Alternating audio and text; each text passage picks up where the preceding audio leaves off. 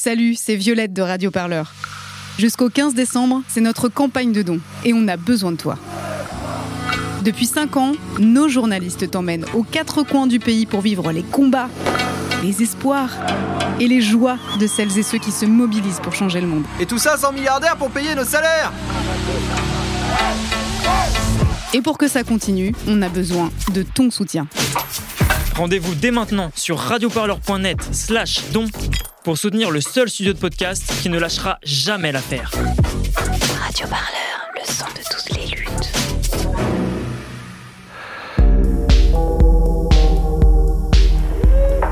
Est-ce qu'il y en a parmi vous qui rêvent à ce, qui- ce que sera le 22e siècle? La volte. Il nous parle d'îles en forme de lune, de lacs sortilèges veillés par des volcans sans âge. Radio, parleur. C'est en général à ce moment que je me réveille. Volute, Volute. volute. Ça arrivait. Ça arrivait. Grouille-toi. L'émission des imaginaires politiques. Des imaginaires politiques. Et tout cela, quoique cauchemardesque, est de l'ordre du rêve. D'ordinaire, c'est moi qui le maîtrise. Bienvenue dans Volute, le podcast des imaginaires politiques de La Volte et Radio Parleur.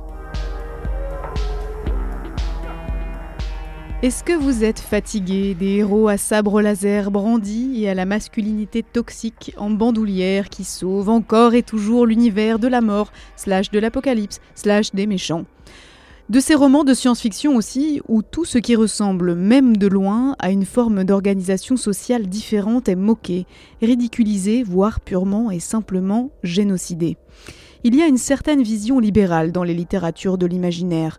Libérale parce que tendue vers le progrès et parce que tordue par le mythe d'une croissance économique continue que l'autrice Ursula Le Guin a d'ailleurs pourfendu toute sa longue carrière de poétesse anarchiste.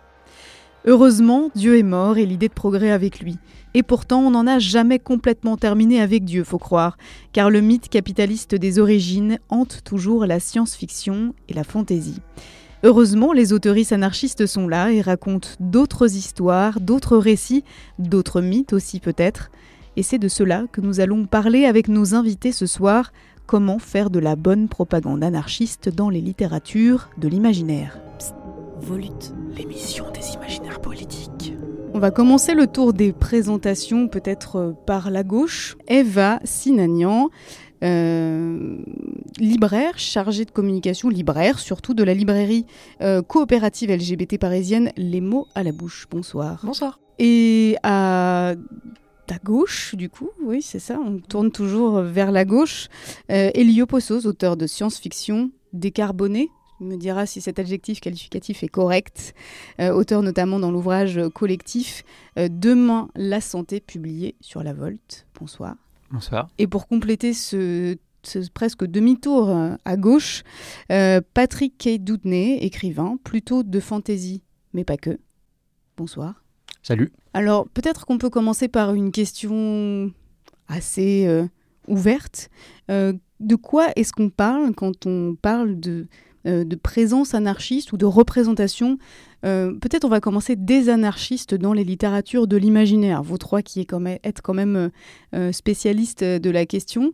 Euh, si je vous dis euh, un anarchiste ou une anarchiste dans un roman de science-fiction ou de fantasy que vous avez lu, c'est quoi la première image que vous avez? Bah, c'est les dépossédés. C'est Ursula Le Guin. C'est parce qu'elle se définissait elle-même comme anarchiste. Donc elle l'a mis en œuvre, euh, elle l'a mis en écrit dans ses ouvrages, dans sa vie, dans ses textes, euh, dans ses réflexions.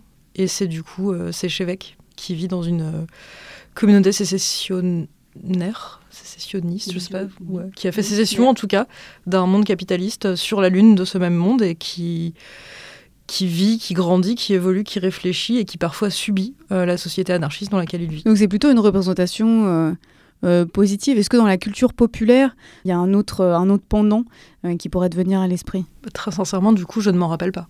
Ah. Parce que je pense qu'ils n'étaient pas aussi marquants euh, que des représentations de personnages euh, qui m'ont parlé, qui amenaient euh, une réflexion politique euh, et humaine qui, euh, bah, qui résonnait avec mes questionnements. Tout simplement. Elio et Patrick, est-ce qu'il y a Est-ce que vous êtes euh, d'accord si je vous dis euh, l'anarchiste avec un, un, un grand A, c'est-à-dire histoire de faire vraiment dans la caricature à quoi est-ce que vous pensez Il y a autant d'anarchisme que d'anarchistes, je pense, mais le. C'est bien une réponse anarchiste, ça. Voilà, Ouais. ça. Mais je sais pas, je pense que dans les représentations euh, populaires, on a surtout euh, des représentations, on va dire, de, en fait, de, du libertarien, quoi, en fait, de l'anarchiste de droite. Euh, notamment dans la, on va dire dans l'anticipation ou dans le, le post-apo, on va avoir euh, des représentations de euh, qu'est-ce que c'est en fait l'anarchie et en fait pour la plupart des gens c'est la loi du plus fort, c'est Mad Max en fait, c'est le chaos euh, où celui qui a les armes et où l'argent et où la technologie va écrabouiller tous les autres en fait. Il faut qu'ils sentent un peu la transpiration aussi, c'est mieux. Oui, voilà, bien sûr. Ouais, c'est- souvent assez viril. Elio, toi, à quoi est-ce que tu penses alors? Bah, moi, du coup, ma toute première pensée va à Chévec, effectivement, des, des dépossédés. Et du coup, ma deuxième pensée, et je suis très content que Patrick ne se soit pas autocité, c'est euh, c'est les VAR.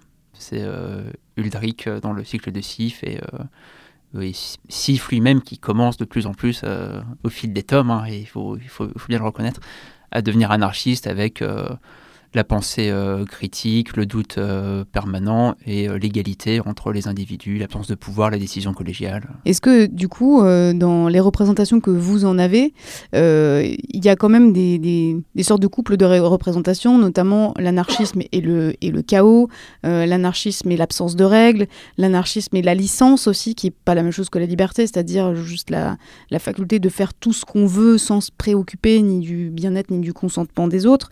Voilà, est-ce qu'il y a quand même ces, euh, ces articulations qui sont qui vous semblent euh, présentes dans les littératures de l'imaginaire ou est-ce que c'est plutôt un truc de culture populaire, de cinéma à la Mad Max quoi? Déjà, euh, même à nous trois et toutes les lectures ou les visionnages qu'on peut avoir, on est loin d'avoir une, une vision euh, à 360 degrés des littératures de l'imaginaire et de la façon dont elle peut parler.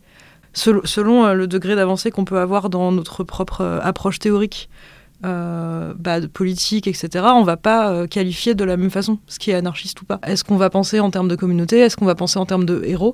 Est-ce qu'on va penser en termes d'écriture? Est-ce qu'on va penser en termes de personne qui écrit euh, le livre, le scénario, euh, le jeu de rôle, quoi que ce soit?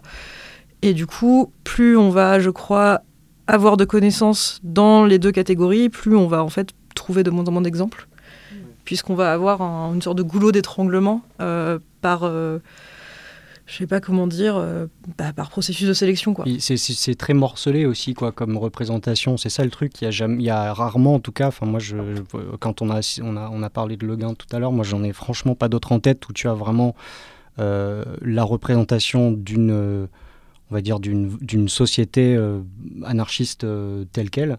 Mais euh, après, c'est sûr que si tu picores un peu dans, dans tout, le, tout le passé euh, du genre, tu vas trouver des éléments qui peuvent s'y associer quelque part. euh, à certains moments. Genre, je pense euh, par exemple à euh, enfin, les, bouquins de Morcock, par exemple, où il y a un rapport à la divinité qui est. euh, Enfin voilà, qui en, gros, on, va, on, bute les dieux, on, renverse, euh, on renverse l'ordre. Mais c'est jamais, il y a jamais une, c'est jamais porté par une, par une volonté euh, particulièrement collective. C'est toujours très axé autour de la figure du héros, euh, du faiseur.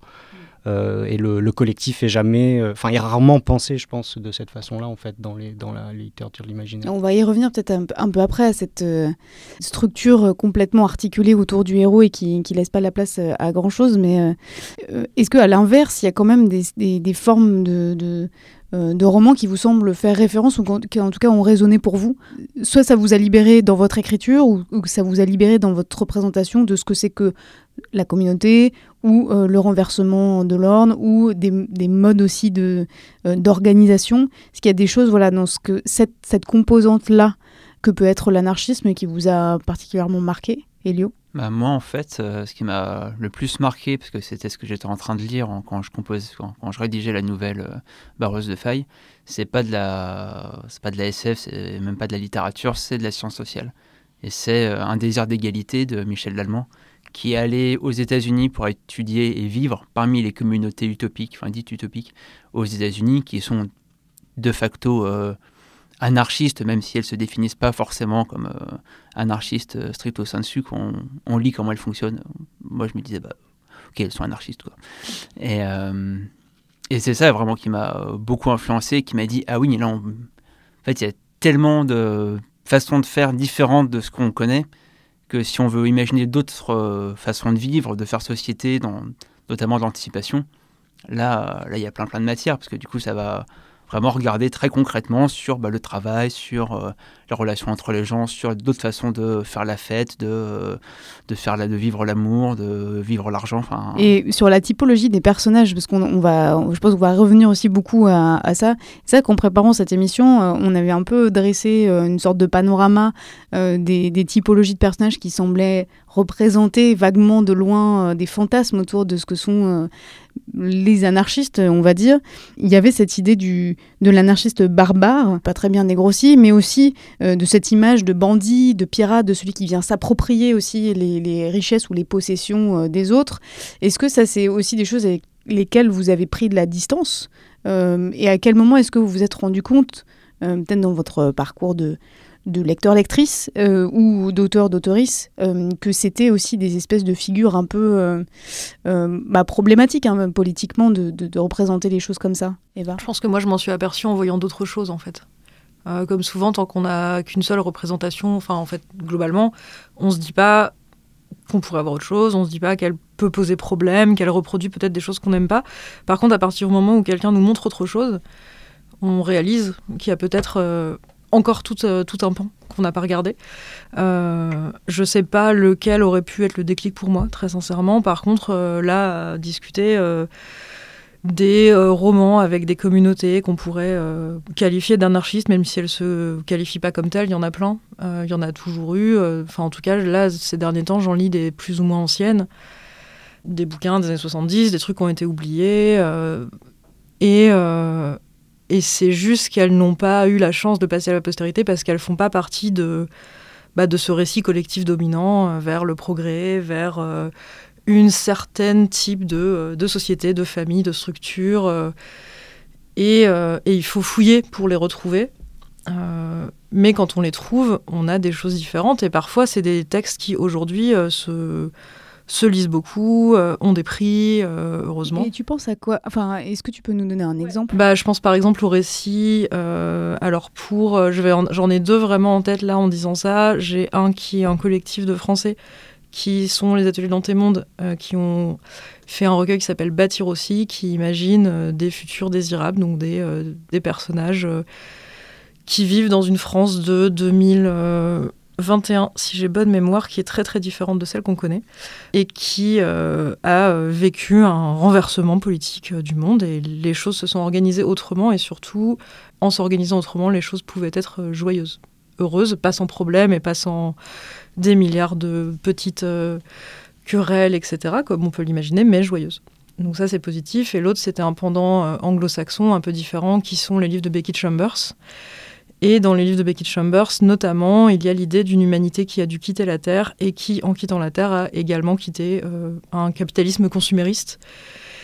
Et qui, dans euh, notamment un vaisseau qu'on voit dans le tome 3, euh, a créé une société complètement anarchiste, en fait. C'est-à-dire qui ressemble beaucoup à la société que Ursula Le Guin décrit dans les dépossédés, mais sur un vaisseau spatial, et où peut venir qui veut. Des sociétés ouvertes. Une société ouverte, ouais, tout à fait. Il faut décider d'abandonner tout ce qu'on a, mais on peut y aller. Ah, quand même Il y a quand même un, processus de, de, de, laisser derrière soi euh, les, disons, les oripeaux de, de, l'ancien monde. Bah, si j'ai bonne mémoire, on peut y retourner. Est-ce que c'est ça qui constitue le fond de l'histoire, justement, ou est-ce que c'est... C'est la difficulté euh, de changer, ouais.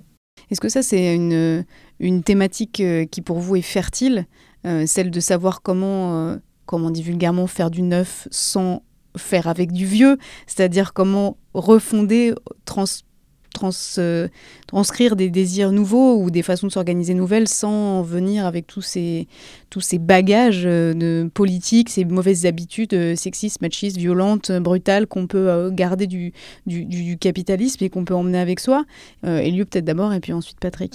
oui, bah, c'est fait vraiment partie des réflexions qui m'habitent dans ce roman que j'ai commencé un jour et finira sans doute jamais.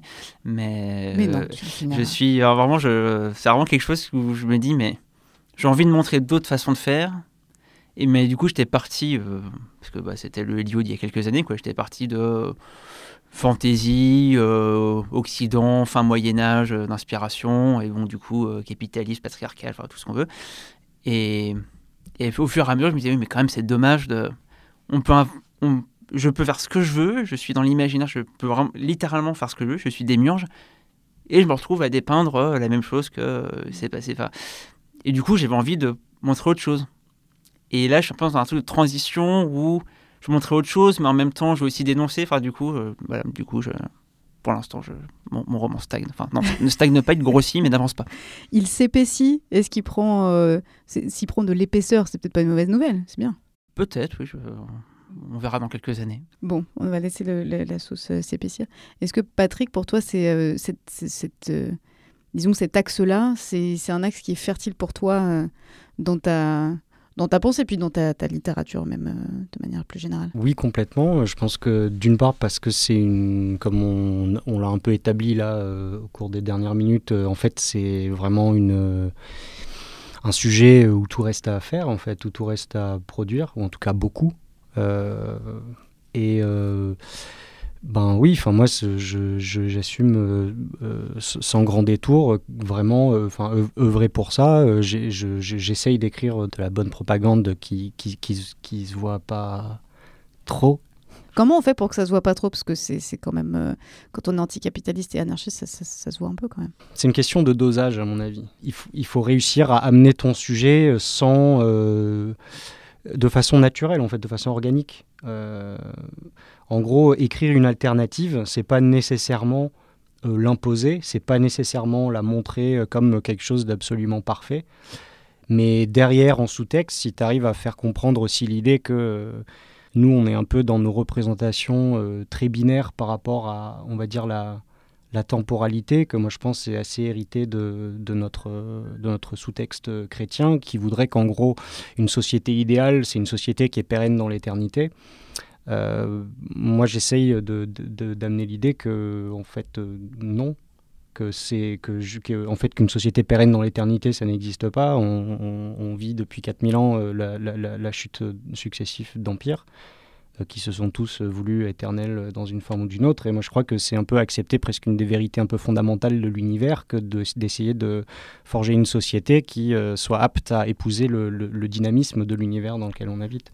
Et ça, ça remet euh, en question, enfin ça vient euh, se percuter avec un thème majeur des littératures de l'imaginaire qui est l'Holocauste, euh, l'apocalypse, euh, la fin des temps, euh, la recherche d'une nouvelle planète sur laquelle enfin nous allons pouvoir recoloniser comme nous avons si bien colonisé les autres. Ça, c'est du coup quand même un thème central dans quantité d'œuvres, alors peut-être plus dans la SF que dans la fantasy d'ailleurs, mais ça veut dire procéder à un déplacement. Ouais, carrément. Et j'ajouterais un autre thème là-dessus, c'est aussi, enfin, historiquement, dans, la, dans ces littératures-là, l'espèce de bataille éternelle entre l'ordre et le chaos. Et le chaos qui est, qui est montré toujours euh, comme quelque chose de, bah, de négatif, qui, vient, qui est l'élément perturbateur, en fait, qui est un des, euh, un des ressorts narratifs basiques pour, euh, pour créer l'histoire. On a besoin de, du chaos, de l'élément perturbateur, et c'est lui qu'on va combattre pour rétablir une sorte de bah, de ouais enfin d'ordre de, de, de, de monde de monde qui va bien D'ordre discipliné, c'est oui surtout voilà ça aussi. et où on est capable de reconnaître des choses Parce que c'est pas n'importe quel ordre, c'est un ordre qu'on a décidé que c'était le bon et que c'était celui-là. oui. Voilà, c'est pas l'ordre qui peut être des ordres naturels ou l'ordre des lois physiques ou voilà, c'est c'est pas n'importe lequel. Eva, je te voyais hocher euh, la tête. Oui. Mais du coup, je ne faisais que approuver. tu ne euh, faisais qu'approuver approuver ces affirmations. Euh, Est-ce que du coup, c'est ce que disait Patrick est, est aussi intéressant, c'est que euh, tout reste à faire. Est-ce que, en fait, est-ce que tout reste tant à faire? Parce que vous avez quand même déjà cité beaucoup de références. Alors moi, qui suis profane, j'aurais tendance à dire naïvement. On a l'impression quand même qu'il existe beaucoup de thématiques euh, bah, qui relèvent de l'anarchisme dans les littératures de l'imaginaire. Et puis finalement, bah, pas tant que ça.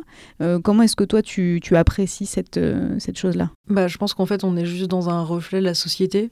Euh, C'est-à-dire que ces thématiques, elles existent, elles ont été écrites par des auteurs, des autrices, des personnes qui, qui écrivent depuis aussi longtemps que ces genres existent, sauf qu'ils ne sont pas le récit dominant qu'on attribue au genre. Au genre de la science-fiction, au genre de l'imaginaire, au genre de la fantasy, euh, qui est, comme la plupart des champs culturels, dominé par un certain type de récit, euh, souvent masculin, souvent blanc, souvent en effet, comme tu le disais, colonisateur, euh, qui veut euh, ramener de l'ordre. On ne sait pas pour qui, on ne sait pas pourquoi, mais il y a besoin de ramener de l'ordre. Sauf qu'il y a des tas et des tas de récits qui existent et je serais incapable d'en faire une liste parce que déjà il y a tous ceux que je ne connais pas, qui sont probablement beaucoup plus nombreux que ceux que je connais et qui ont été bah, oubliés tout simplement, qui ne sont plus édités, qui n'ont pas été traduits, donc qui ne sont pas arrivés jusqu'à nous, qui ont été traduits, qui ont été perdus, euh, qu'on ne connaît pas parce que ça vient de différents pays qui ne sont pas les pays anglo-saxons ou européens. Et en fait, à partir du moment où on élargit le regard jusque-là, c'est à peu près certain qu'il existe des, mais des dizaines, des centaines de récits différents qu'on juste on ne connaît pas. Et ça, c'est un angle mort euh, qui, moi, me travaille à la fois dans la question euh, de l'archive, c'est-à-dire ce qui a été publié, ce qui a été lu et qui aujourd'hui n'est plus disponible, et euh, de l'angle mort, qui est ce, qu'on, ce dont on ignore encore l'existence. Enfin, en vous écoutant, ce paradoxe aussi me, me, semblait à questionner, euh, celui entre euh, des, justement des représentations euh, du chaos ou des agents du chaos qui peuvent être soit des figures complètement stéréotypiques des anarchistes ou des brutes libertariennes, enfin voilà, tout ce dont on a parlé là jusque-là. Enfin voilà, c'est un peu une sorte de paradoxe dans les littératures de l'imaginaire que les anarchistes étaient représentés de manière aussi bête, alors que de fait, il y a une telle puissance créatrice derrière leur pensée. Enfin voilà, peut-être Eva d'abord. Bah, en fait, les écrivains sont de très très loin pas du tout anarchistes. En fait, c'est pas forcément une question qui les travaille et ce qui est mis dans un texte, on va écrire des choses sur les choses qu'on connaît ou les choses qu'on souhaite connaître. Et donc si ce n'est pas une question, c'est juste pas là, ou alors c'est fait dans le cadre qui est celui de nos sociétés, à savoir l'anarchie, c'est le chaos, la destruction, les méchants, euh, il faut s'en prémunir à tout prix. Donc pour toi, ça relèverait plus d'une méconnaissance que d'un vrai parti pris politique qui est de ridiculiser cette pensée, parce que c'est ça aussi ah bah notre option. C'est un reflet. En fait, c'est juste la littérature de l'imaginaire, comme le reste de la société. Enfin, c'est du reflet, c'est-à-dire on reproduit simplement ce, ce dans quoi on grandit, quoi, ce dans quoi on évolue et et si on n'a pas réfléchi à ça, ça, ça revient. Il y, a, des parcours d'auteurs et d'autrices qui justement montrent aussi ce truc absolument génial qui est le changement. Euh, des gens qui vont écrire des choses très manichéennes au début de leur carrière et pas du tout à la fin, et, euh, qui vont avoir évolué. Et c'est réjouissant euh, à, voir aussi. Elio, là-dessus, est-ce que c'est, voilà, ce paradoxe te paraît pertinent ou est-ce que c'est d'accord avec Eva, c'est juste un reflet? Je suis d'accord avec euh, Eva. Moi, en ce moment, je suis très dans le monde du jeu, jeux vidéo, jeux de société, euh, jeux de rôle. C'est un secteur qui m'intéresse euh, beaucoup. Et je suis quand même vraiment stupéfait de constater à quel point les représentations politiques vraiment très réactionnaires de type impérialo-royaliste sont omnipresentes, enfin, sont écrasantes. Quoi. on a déposé notre dernier roi euh, il y a plus de presque 200 ans maintenant. Les Américains, c'est, ils ont fait leur révolution encore avant. On en est toujours à avoir des récits de rois, de chevaliers, d'empereurs, de, trucs. Enfin, alors qu'on sait en plus que même au Moyen Âge, finalement, les, libertés euh, municipales étaient quand même euh, très larges. Il y avait beaucoup, même ou dans les monastères, il y avait beaucoup, beaucoup de gouvernements par les pairs ou d'autogouvernement, ou même par définition un empire, euh, les empires euh, pré-technologie moderne, on va dire, étaient euh, forcément très très lâches. Ils n'avaient pas du tout les moyens d'administrer finement les territoires. Donc il fallait s'imaginer les empires comme en fait des espèces de, de toiles avec des nœuds qui étaient contrôlés et une immensité d'endroits qui n'étaient pas contrôlés du tout. Du coup, on a gardé l'imaginaire de l'Empire, on a calqué notre imaginaire du contrôle total que nous a légué la modernité. Et du coup, on se retrouve avec des récits euh, d'empires omnipotents, euh, enfin, voilà, avec des gens qui ont des épées, des arcs, mais qui, euh, qui contrôlent la moindre parcelle de vie des, des pauvres paysans qui ne savent pas s'auto-organiser.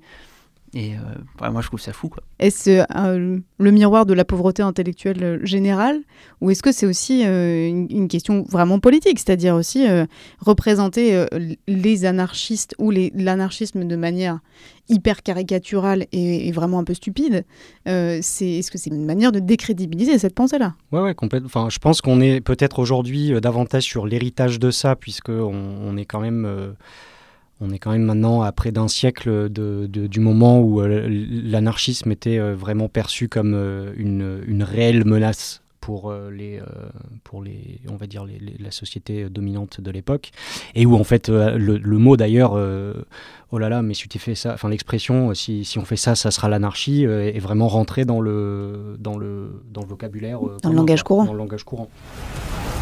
Volute.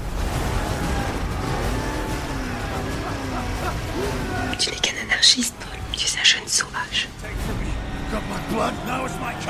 Parfaitement, pas de pitié, allez en prison Voyou, anarchiste, mauvais français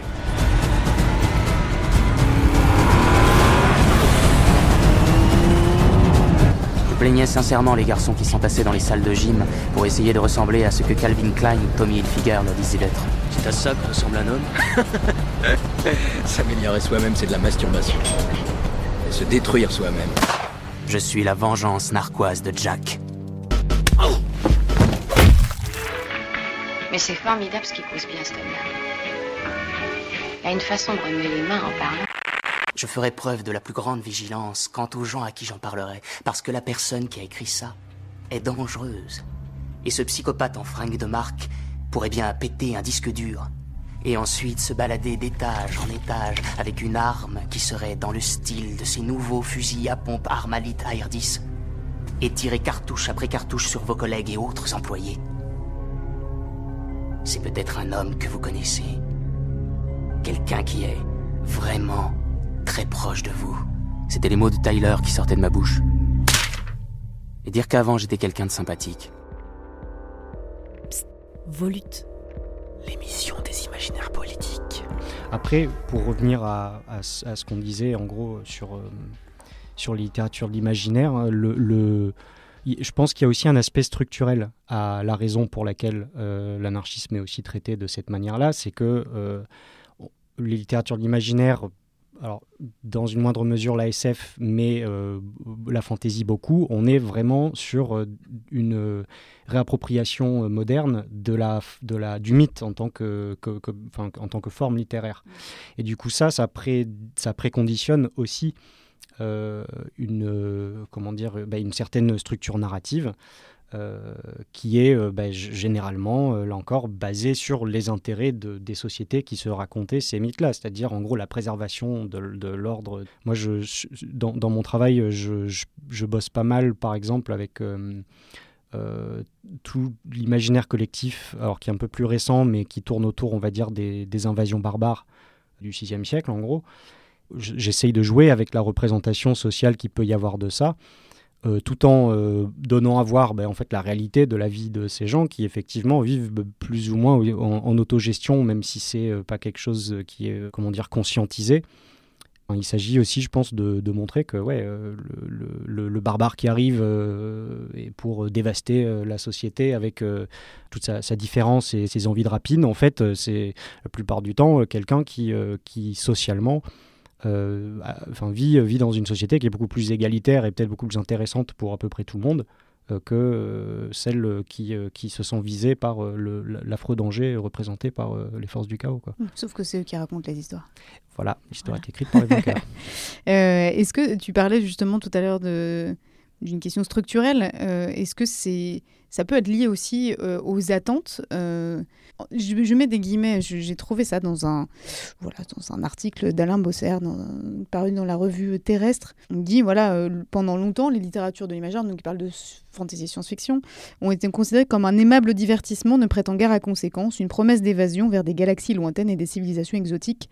Et en fait, du coup, le barbare, le voire même le fou, ou, celui qui représente le chaos, il peut tout à fait bien prendre sa place là-dedans, peut-être plus même que dans la littérature classique. Non, non, mais oui, de fait. Après, ce que je trouve intéressant dans cette réflexion-là, c'est aussi euh, ce que ça raconte du sous-texte, en fait, d'une histoire. C'est-à-dire qu'on. Je ne vais pas être condescendant, mais qui est, qui est un- peu stupide, euh, qui voudrait qu'une histoire soit seulement une histoire, en fait, c'est ne pas comprendre la nature de, de qu'est-ce que c'est une histoire et quel est notre rapport en tant qu'être humain aux histoires. On est des êtres sociaux, ce sont des outils que l'on utilise pour faire sens des réalités dans lesquelles on vit et qui façonnent très littéralement euh, nos réseaux synaptiques en fait. Et du coup, la manière dont on conçoit le monde, la manière dont on, dont on raisonne, la manière dont on est capable de, de créer des schémas de pensée euh, dans, dans nos esprits. Et euh, ça, c'est pareil. C'est, enfin, je- j'en reviens à ce que je disais sur la, structure, mais en fait, la structure même du mythe, en tout cas du mythe occidental euh, tel que tel qu'on la ressasse énormément en fantaisie, c'est quelque chose qui euh, qui rejoint euh, sur pas mal d'aspects la mythologie, ce qu'on appelle le récit des origines dominant, qui est le mythe chrétien et qui et, en fait qui est là dans le sous-texte de, toutes nos interactions sociales et qui façonne littéralement la manière dont on conçoit le monde. Et du coup, proposer une alternative à ça et dire non, en fait, euh, on peut revenir à la base et essayer de, de reformater un peu les, euh, les, euh, les, cerveaux, ou en tout cas montrer qu'il est possible de réfléchir autrement, que les concepts qu'on nous apprend n'ont rien de monolithique. Ça me semble être une part importante du boulot. Euh, justement, Elio, ça, cette, euh, cette, cette, part mythique, enfin, cette, cette, histoire de mythe, euh, comment est-ce que toi tu, tu, tu, tu l'interprètes? Parce que pour moi, la manière dont ça se manifeste, c'est des vaisseaux spatiaux et des êtres humains qui vont à l'autre bout de l'univers pour découvrir, partir à l'aventure ou bien trouver Dieu. Globalement, c'est un peu le thème de tous les films de SF. Euh, c'est on part dans un vaisseau, puis on va chercher Dieu, puis on le trouve pas, parce que sinon c'est pas drôle. Et c'est peut-être euh, trop simpliste, ou en tout cas euh, peut-être un peu trop réducteur. Comment est-ce que toi tu, tu définirais justement cette, cette, cette question du mythe? Ou est-ce que ça a juste du, du, du, sens pour toi, cette, cette expression-là? Je dirais que dans le mythe, il y a quand même la notion de, de réconfort, quoi, de ouais, faire trouver, euh, trouver du sens et euh, des explications à un certain nombre de, questions qu'on peut se poser. Et du coup, on, va en faire des histoires parce que ça, ça rentre mieux dans, et ça, façonne mieux les, réseaux synaptiques que, des équations. En tout cas, euh, c'est plus efficace à court terme, je pense. Et, et après, mais du coup, je sais pas quel est le lien vraiment qui reste entre le point de départ et l'arrivée. L'arrivée, c'est que après, les mythes, on les réécrit, on les ré réécrit, on se positionne par rapport à eux parce que ça devient un référent euh, culturel qui permet euh, d'unifier, d'unir des, des, individus. Et euh, enfin voilà, entre la guerre de Troie version Dan Simmons et la guerre de Troie version Homer, bon, j'ai pas lu la guerre de Troie version Dan Simmons, mais je sais qu'elle existe. Je sais pas vraiment quel est le lien entre les deux, quelle est la part du mythe dans, le, dans la nouvelle version, mais, mais voilà, après, c'est aussi des jeux de je pense, de, capital symbolique, de capital culturel, de euh, un auteur qui ça, tel mythe aura beaucoup parlé, du coup il va s'en resservir. Et euh, je pense que dans les mythes, s'ils nous, ont, nous ont été légués, je pense qu'il y a quand même une certaine efficacité qui, qui est là. On qui font qu'ils se réactualisent en permanence. On pense c'est ce qu'on veut. Je pense qu'il y a aussi des dimensions de, euh, de transmission, enfin, une dimension politique, économique et matérielle. Hein. Je pense que si Chrétien d'autres est parvenu jusqu'à nous, c'est parce que c'est Chrétien de Troyes et qu'il avait la maison d'Orléans derrière lui et qu'il y a des récits au XIIe siècle qui ne sont pas parvenus jusqu'à nous parce qu'il n'y avait pas la maison d'Orléans pour les transmettre, etc. Euh, etc. quoi. Mais, euh, et donc il y en a qui se sont perdus et je pense que le temps, quand même, a un effet tamis que les mythes qui nous parviennent sont euh, des mythes qui sont plus efficaces que d'autres. En fait, la question, c'est efficace pour qui C'est efficace pour quoi?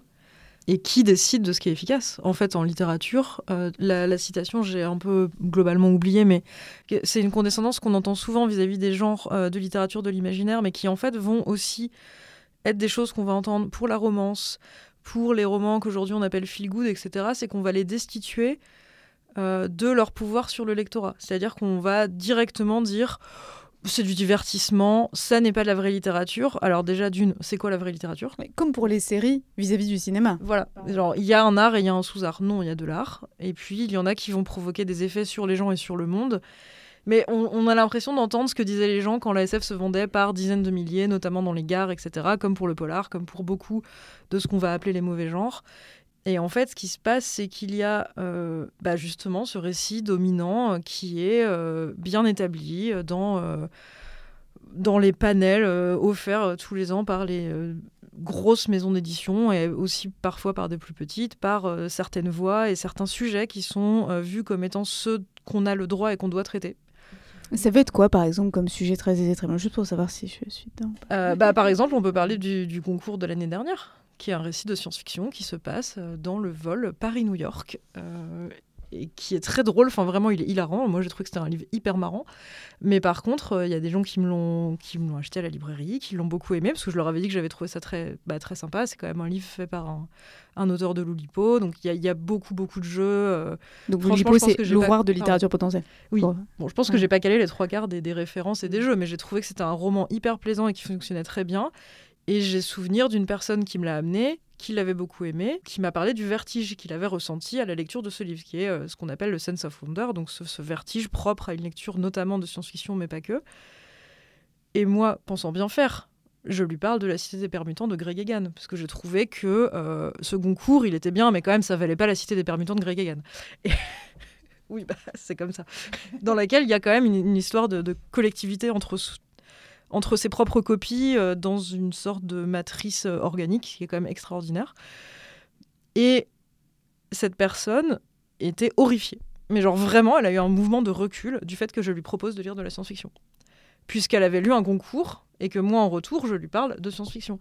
Et en fait. Le genre a fait repoussoir, quoi. Euh, bah, complètement. Mais c'est tous les jours. Et c'est pas grave. Je sais pourquoi ça, ça fait repoussoir. Ça fait repoussoir parce qu'on dit aux gens, c'est du divertissement, donc vous allez quand même pas aller dans une librairie pour qu'on vous propose du divertissement. Mais j'aimerais qu'on parle un petit peu euh, aussi des, personnages et du héros, parce qu'on tourne un petit peu autour de cette question depuis tout à l'heure, mais en fait, elle est plutôt centrale, euh, cette notion du, du héros. Euh, comment est-ce que cette pensée anarchiste, elle peut, disons, contrecarrer cette mythologie du héros unique et peut-être d'abord pourquoi est-ce que c'est si problématique d'avoir un héros qui vit des aventures, qui a des conflits intérieurs, qui fait la guerre Pourquoi est-ce que c'est si problématique justement euh, cet élément précis-là par rapport à tout le reste de ce qu'on s'est dit jusque-là? Parce que c'est un des éléments euh, clés qui vient renforcer le storytelling, euh, enfin aujourd'hui qu'on va appeler libéral, mais en fait qui a, qui a connu beaucoup de mutations au cours de l'histoire, mais en gros euh, l'idée que euh, l'homme est maître de son destin,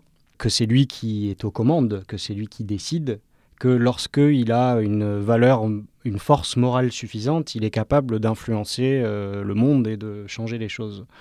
Euh, c'est une vision euh, très qui est extrêmement individualiste en fait, euh, et qui renforce, euh, qui renforce l'idée d'une société où en gros, euh, si tu si tu es à la place ingrate euh, dans laquelle tu te trouves, c'est que quelque part tu l'as un peu mérité, ou du moins que tu n'as pas œuvré suffisamment fort, tu n'as pas fait preuve de suffisamment de force morale pour pouvoir t'extraire de ta basse condition. Et justement, le héros, pardon, on se coupe, mais le héros fait tout pour mériter sa place parce que la plupart des héros sont justement dans une quête de place. Ils, peuvent être tragiques et ne pas y arriver. Oui, mais en fait, dans les faits, euh, pas vraiment. La plupart du temps, la notion du destin, elle est vachement rattachée à ça aussi. Et donc, euh, ça, là, on rejoint encore un autre, euh, élément qui, vient sous-tendre le, récit macro-social, qui est l'idée qu'il y aurait une sorte de, place naturelle des choses en fait et où chacun chacun ayant une destinée précise eh bien soit on est destiné à de grandes choses euh, soit euh, on est destiné à être absolument rien et que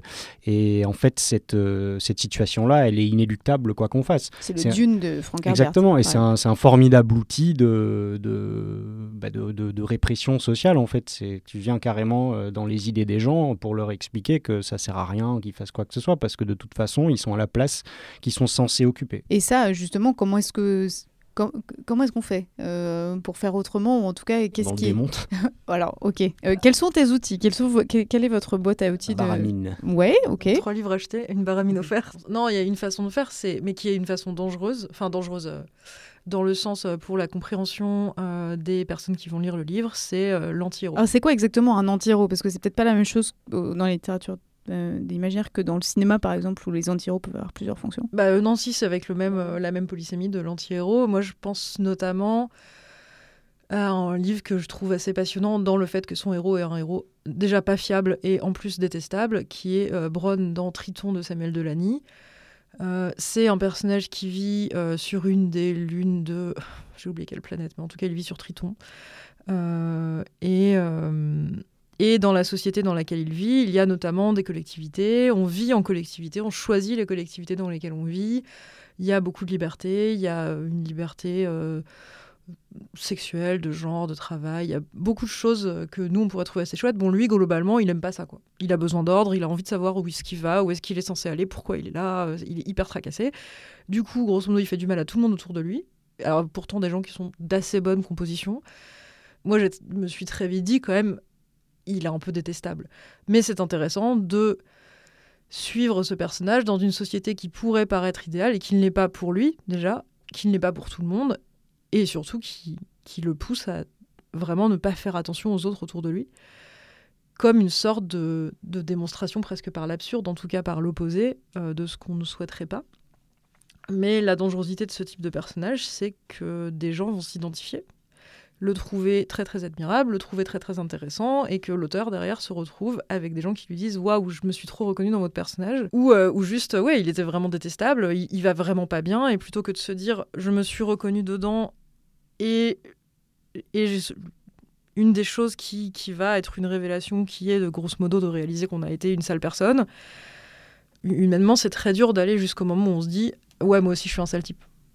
Par contre du coup on va s'arrêter à je me suis reconnu et c'est le héros du livre donc comme c'est le héros c'est bien. C'est cool, moi aussi je suis le héros du livre. Euh, un anti-héros plus, euh, plus hardcore, enfin encore plus hardcore en littérature de l'imaginaire, en récent pour moi, et là où il y a une structure politique euh, et faussement utopiste passionnante, c'est dans les romans d'Ada Palmer. Donc c'est trop semblable à l'éclair pour le premier, où le narrateur, on lit des archives et on est prévenu dès le début que le narrateur n'est pas fiable, qu'il va probablement nous, nous mentir et nous emberlificoter, mais c'est suffi- suffisamment bien fait et on a suffisamment l'habitude de faire confiance au narrateur. Et c'est très très malin parce que l'autrice, elle a fait plein de petites choses pour nous prévenir qu'à un moment on allait apprendre des trucs sur la personne qui nous raconte les histoires et qu'on n'allait pas être content. Mais en fait, quand on- ça arrive, on est quand même surpris et on est quand même pas content. Et on doit quand même faire un choix. Est-ce qu'on continue à l'écouter ou pas? Il y a une dimension presque sadique, en fait, là-dedans. C'est-à-dire de mettre euh, vraiment le lecteur en, en position de. Bah, peut-être pas de souffrir, mais en tout cas d'être euh, d'être un peu pris au piège dans cette Bah, pour moi, situation. c'est ludique. Là, on est vraiment. euh, de toute façon, le, le livre est quand même un, un livre assez complexe. Pas compliqué, mais complexe, avec beaucoup, beaucoup de notions. Euh, c'est un livre qui demande de réfléchir. On peut pas, pour le coup, on n'est pas dans du pur divertissement. quoi. C'est divertissant, mais il y a aussi un- une implication de réflexion. Et à mon sens, ce type de héros, quand c'est dosé, quand il y a euh, bah, un texte, un sous-texte, quelque chose qui va nous permettre d'avoir un recul, ça peut être une façon de casser le, mythe du héros, enfin du coup le narrateur en l'occurrence. Euh, ça peut être euh, bah, comme Terry Pratchett le fait avec des notes de bas de page. hein. Enfin déjà, il, ridiculise tout et en plus, il rajoute des notes de bas de page. Et Patrick, pas, tu n'avais pas tenté un jour d'écrire un roman avec un, héros terrible, avec qui la cohabitation s'était pas complètement bien passée? Comment ça se passe ouais. côté auteur alors? Euh, je pense que le peut-être le pire personnage que j'ai écrit, euh, bah, ça, se, ça, se, ça se discute, mais euh, pour moi c'est sans doute euh, François Martin que j'ai campé dans mon, dans mon livre Mauvaise Graisse en 2013, je crois. Et c'était un personnage, oui, avec qui il était détestable de, de cohabiter. Après, c'était un peu un livre sur la rédemption. Donc, je campais un anti-héros qui se rendait compte que, qu'il est, que c'était un sale type et qui décidait à un moment que la seule utilité qu'il pouvait vraiment avoir, ce serait justement bah, de, de, se- de mourir, de sacrifier pour euh, que des types bien puissent euh, continuer à. C'est un à projet être. politique pour les banquiers, par exemple ou... Peut-être. Peut-être. Non, je vais faire des blagues sur les banquiers maintenant, donc il faut m'arrêter. Mais justement, ça c'est quand même intéressant. Après, je, je voudrais t'entendre, Elio, sur, sur cette euh, question-là, parce que, euh, mais euh, c'est, enfin, entre guillemets, quel est pour toi l'intérêt politique de, justement de camper un anti-héros? C'est-à-dire, est-ce que euh, euh, pour toi c'est intéressant justement parce que, comme le disait Eva, ça permet aussi de casser euh, ce mythe du héroïque qui, qui, qui est un peu sauveur et, et, puis à qui on a envie de s'identifier, de ressembler, qui est très fort, et comme dit Ursula Le Guin aussi, qui a un- un- une sorte de trajectoire euh, dans, dans le récit. Euh, Elle, parle dans la théorie du panier d'une trajectoire en forme de flèche, où le héros impose aussi sa manière de, euh, de, raconter le récit, ou puis par ailleurs, où les autres personnages sont quand même un peu à sa solde, quoi. Enfin, servent aussi son, son, propos. Est-ce que l'anti-héros, pour toi, du, il permet de sortir de ça? En tout cas, est-ce que toi, tu l'as, ça t'a permis de sortir de ça dans l'écriture? Je, je, franchement, j'en sais rien. Pour le coup, je ne crois pas que ce soit à moi de statuer là-dessus. Euh, je pense que j'ai eu des projets euh, littéraires qui étaient généralement euh, formulés. après, est-ce que tu réussis à faire ce que tu de, de ce que, enfin, ce que essayes de faire ou pas? Je ne sais pas. Je pense que tu as, enfin moi en tout cas dans mon parcours tel que je le conceptualise, j'ai un peu eu deux structures. J'ai eu celles qui m'ont amené à la fantaisie, où moi je faisais aussi l'apprentissage de ma discipline euh, en même temps. Euh, d'un point de vue technique, hein, je parle, euh, où j'ai conçu plutôt des récits euh, courts, des récits coup de poing, en fait des récits qui vont interpeller et du coup qui ben, vont mettre en scène des, des, gens qui sont essentiellement brisés par leur vie pour et, par le monde qu'ils habitent et par la société qu'ils habitent et leurs conditions économiques pour dire, enfin, regardez ce que la société fait de ces gens. Ça, c'était un peu des, des livres qui, à mon sens, ouais, enfin, je, voilà, je, je, vais pas dire que c'est la théorie du choc, mais euh, voilà, qui cherchait un peu à, provoquer des réactions.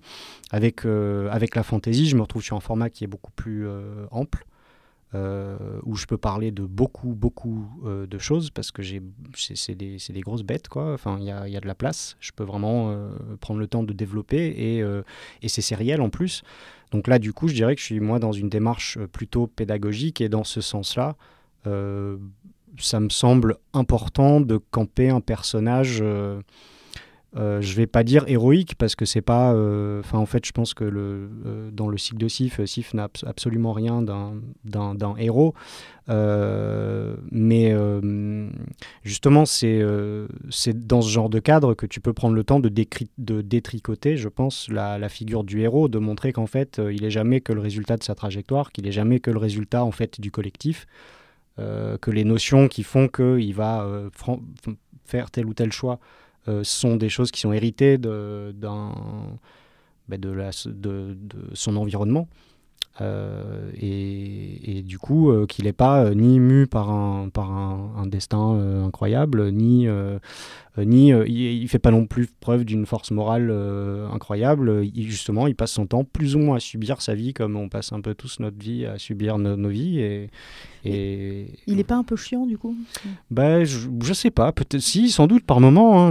J'imagine qu'il est très chiant. Il a, je sais que par exemple la rédaction du, sur le, tome 3, il est vraiment dans un passage à vide. Je l'ai trouvé je l'ai trouvé relou à côtoyer, quoi, clairement. Hein, bon, il était en reconstruction et tout, mais euh, c'est, enfin, voilà, c'était difficile d'accompagner un dépressif pendant, la, pendant la, le, premier tiers du livre. Il va mieux là aujourd'hui? Ouais, il va un peu mieux. Euh, Elio, justement, comment est-ce que toi tu, tu, je sais pas, comment on pourrait dire, est-ce que tu embrasses euh, cette, euh, cette, cette dimension justement de pas de l'anti-héros, mais bon, disons d'essayer de construire autre chose que, qu'un, héros unique, parce que faut dire aussi que tu travailles sur un projet euh, d'où j'ai connaissance, euh, car euh, mon travail était bien renseigné, qui s'appelle une fiction dont vous êtes le héros. Enfin voilà, je te laisserai en, parler. C'est une un projet qui s'appelle Pandémique, dont la première saison a été publiée pendant le premier confinement. Et c'est une fiction sonore dont vous êtes le héros. Alors, oui, en plus, le héros, pas l'héroïne, quoi, le héros. Alors, est-ce que tu veux bien un peu nous parler de ce projet-là Et puis, justement, comment est-ce que toi, tu te euh, voilà, tu as pris, pris cette, dimension euh, narrative du héros pour en faire quelque chose d'autre, en fait? Oui, alors, le principe de cette fiction, c'est de reprendre, euh, en gros, un peu ce qui avait déjà été fait en 2020 premier confinement. Ouais, c'était, c'était l'année dernière, c'était il n'y a pas longtemps finalement. Presque dans ce studio. Oui, quasiment. Du coup, on faisait une fiction à choix, à choix multiples. Les auditoristes pouvaient voter pour les différentes possibilités d'histoire. Et à la fin, euh, la possibilité qui a eu le plus de votes devenait la suite de l'histoire de la semaine d'après. C'était en mode feuilleton. Ce, que, ce qui ne vous dit pas, c'est que les votes étaient un peu influencés. Mais, ah, Mais pas, pas, tout à fait quand même. C'était relativement honnête. Et euh, je, je, ne sais rien, entre Martin et, Violette. Oui, c'est vrai. Ouais, il y avait euh, bah, un personnage principal qui n'était pas très bien défini et c'est vrai que ça caractérise pas mal ma pratique de l'histoire dont vous êtes le héros, parce que je fais aussi des spectacles euh, d'histoire dont vous êtes le héros, notamment sur la Saint-Valentin, euh, écrit à quatre mains. On, s'amuse beaucoup euh, tous les mois de février avec, avec Amélie, ma, pote, à, faire ce spectacle.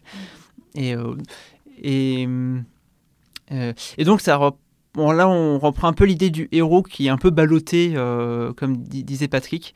Ça nous fait, ça nous plaît bien. Je trouve que c'est un peu notre style. Et donc voilà, qui se retrouve euh, face à des situations qu'il n'a pas vraiment choisies et, euh, et, bon, bah, il fait avec, quoi, ou elle fait avec.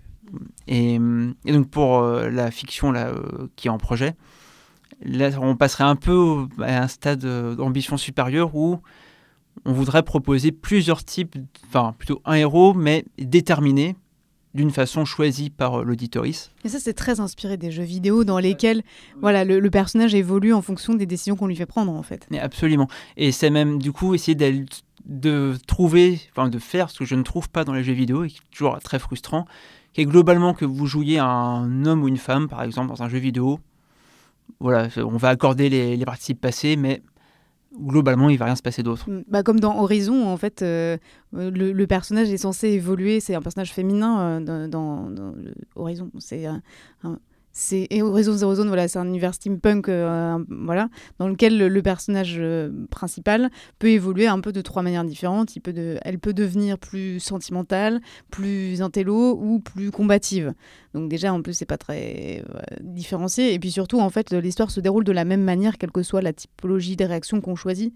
Est-ce que du coup, là, ce qui t'intéresse, ce serait de faire varier les, comment dire, euh, les réactions aux événements, mais aussi ce qui se passe par rapport à la manière dont le personnage évolue. Absolument. Bah, mais vraiment, mon, mon, modèle absolu, c'est Disco Elysium, qui est sorti, euh, je sais pas, il y a deux ans, un truc comme ça. Est-ce que tu peux, en, tu peux en dire deux mots, peut-être euh... ah Oui. donc, c'est le meilleur jeu vidéo auquel j'ai joué cette année-là. Et puis tout simplement. Depuis voilà, longtemps, tout simplement. Mais c'est aussi le meilleur roman, je pense, que j'ai lu cette année. Enfin, il y a vraiment dans Disco Elysium, il faut se dire que c'est c'est pas qu'un jeu vidéo, c'est un roman. Enfin, c'est une somme littéraire hallucinante.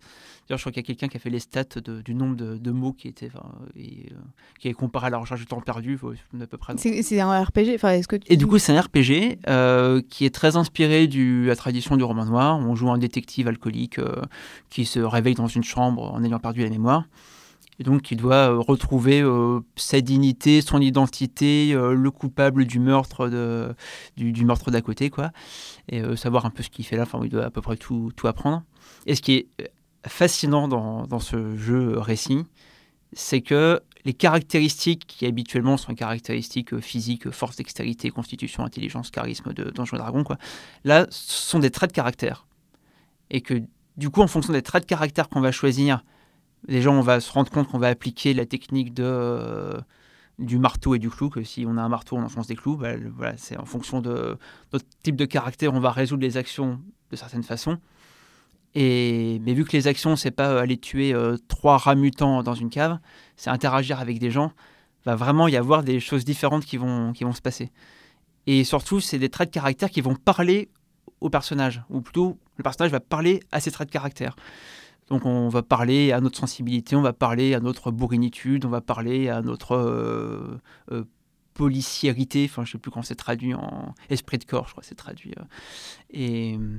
Et, ouais, du coup c'est un jeu qui qui est fascinant pour ça, parce que Vraiment, c'est un jeu vidéo où il y a une action, il y a une enquête, il y a tout ce qui correspond habituellement à, à une intrigue de, roman noir, mais avec vraiment une plongée dans la psyché du personnage qui est à la fois hilarante et euh, enfin, très poétique et euh, très intéressante. On est quand même dans, un, dans, une, dans une, typologie de héros hyper classique euh, du, du, du, flic alcoolo. Comment est-ce que toi, du coup, dans ton travail d'élaboration narrative, tu es imprégné justement de, de bah, peut-être de catégorie politique et de pensée politique un peu plus fournie, euh, voilà, ou même au-delà de, voilà, disons, de la qualité euh, narrative, comment est-ce que toi, ça, inspire ton travail? Bah, Je pense que ça vient de... Euh, déjà s'éloigner de la figure dont on parlait, là, le héros, l'épée, la flèche, l'action, bim bam boum.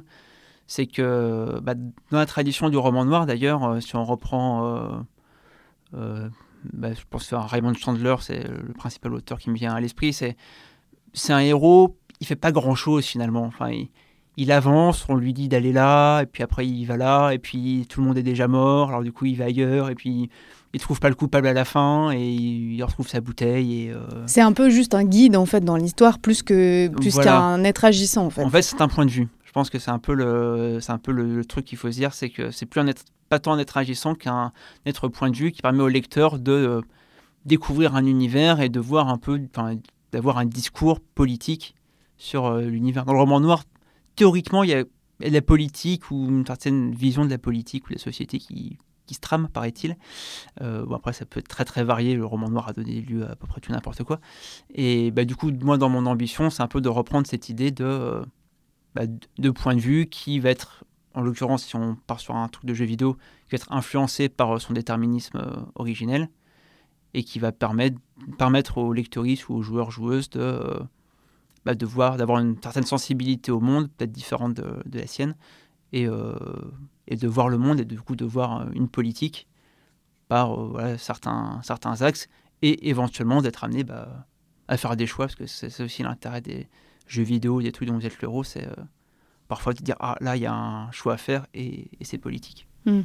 Est-ce que justement ça c'est euh, une, euh, une dimension centrale dans ce le thème de notre émission est quand même anarchisme et littérature de l'imaginaire, c'est-à-dire que euh, les anarchistes ou les pensées anarchistes ou les éléments euh, euh, dont on a parlé de- de- depuis le début, qui peuvent être la vie en communauté, ne soient pas vus représentés comme des personnages plus ou moins caricaturaux ou plus ou moins intéressants, mais qui soient vus, vécus, perçus euh, par les yeux de, de soit du héros ou, des personnages à travers lesquels euh, les lecteuristes vont, vont vivre le récit. Oui, oui, c'est euh, vraiment le, un truc qui me travaille beaucoup. On en revient au, truc de, de mon roman, de quel point de vue en fait j'utilise et quel univers je, dépeins.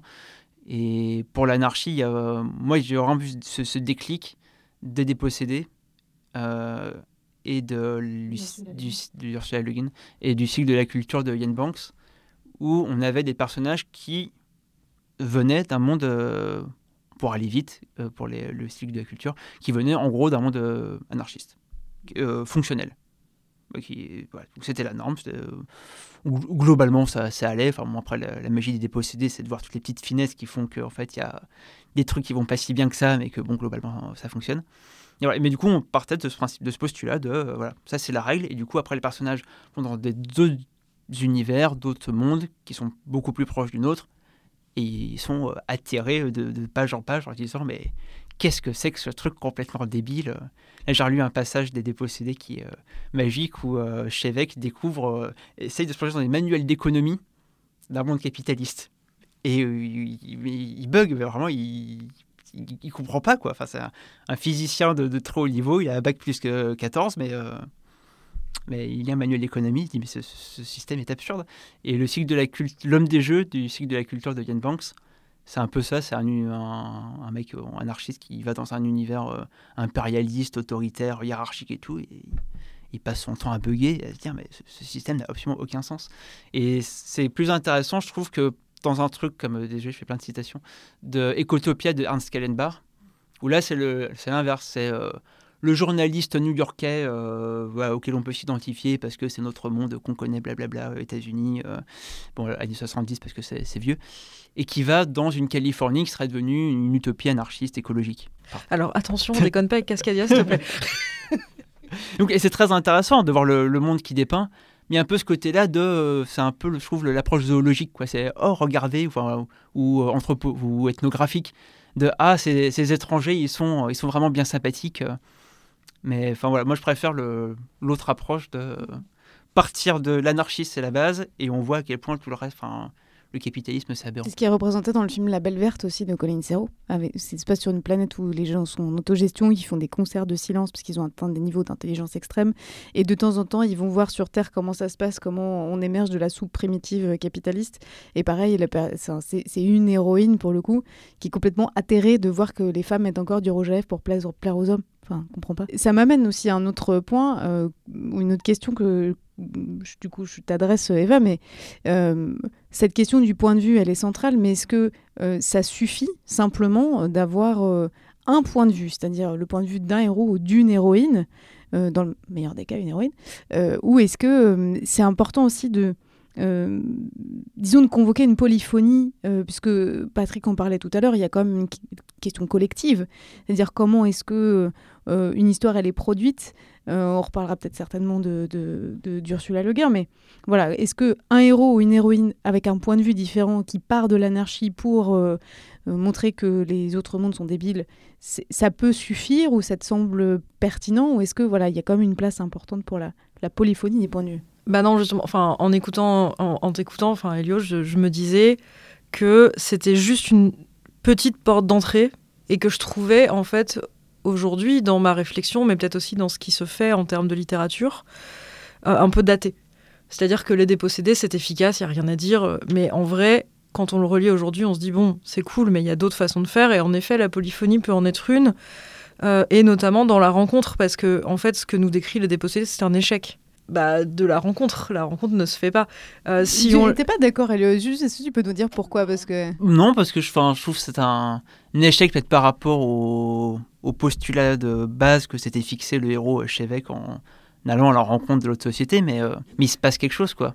Et dans l'anarchie, en plus, je trouve que c'est un- une donnée fondamentale de se dire on tente des trucs, il se passe des choses, et bah, c'est peut-être pas ce qu'on avait prévu, mais, mais ça, même si ça échoue par rapport à ce qu'on avait prévu, il s'est passé quelque chose, et du coup, on n'est pas tout à fait pareil avant. Et pour moi, dans les posté, il y a un peu cette notion-là, quoi.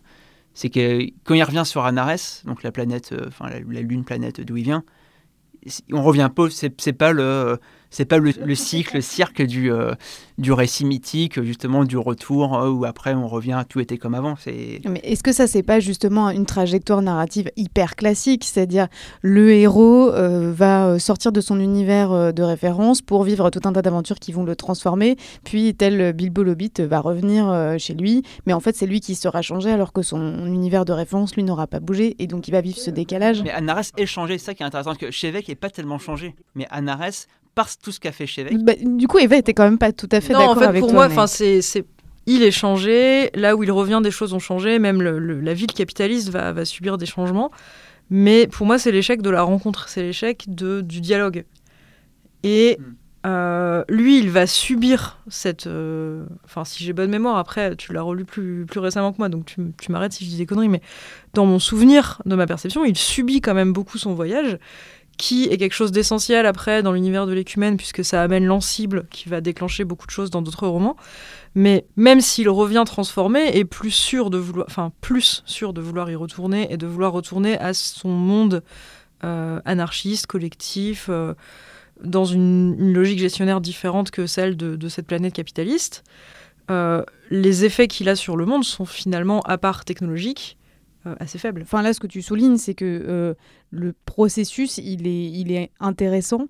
euh, aussi parce que il, il peut raconter des histoires de liens. Enfin, c'est ce que dit Ursula Le Guin aussi, c'est qu'en fait, on peut contrer cette espèce de, de récit euh, euh, de science-fiction euh, ou de fantasy hyper classique euh, qui, en gros, voilà, dit euh, l'Holocauste, c'est terrible, on va jamais s'en sortir, euh, par une, une littérature qui raconte le lien justement. Mais oui, et en fait, euh, moi je trouve qu'aujourd'hui, lire. euh, Enfin, je, conseille et j'adore Les Dépossédés et La main gauche de la nuit, mais quand j'ai relu récemment le Didaka, j'ai trouvé que c'était beaucoup plus propre et beaucoup plus proche de la théorie qu'en fait Ursula Le Guin a développée sur toute sa vie.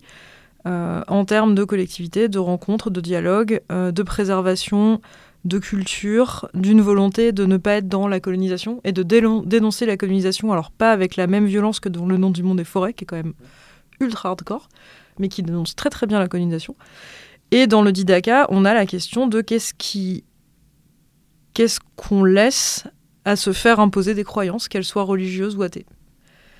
Et de fait, par un personnage qui a subi euh, une, euh, euh, une sorte d'autocratie, alors je crois qu'elle est ath- Pff, je sais plus si elle est reli- je crois qu'elle est religieuse sur Terre et elle est athée sur la planète où elle arrive en tant qu'ambassadrice elle va devoir reconfigurer son système de pensée, sachant qu'en fait, elle va y subir les mêmes choses, et notamment de l'homophobie.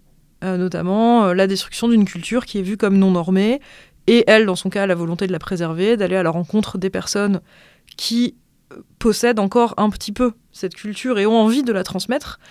Et comme tu parlais tout à l'heure de la théorie de la fiction d'Ursula Le Guin, qui est celle où elle parle du fait que, justement, on a usé on utilise encore beaucoup le mythe du héros, c'est parce que ce récit flèche, ce, récit, euh, on a fait des gros, enfin, le héros, il a fait des grosses choses, il a battu un mammouth et puis il est revenu et il avait quelque chose pour le montrer, etc.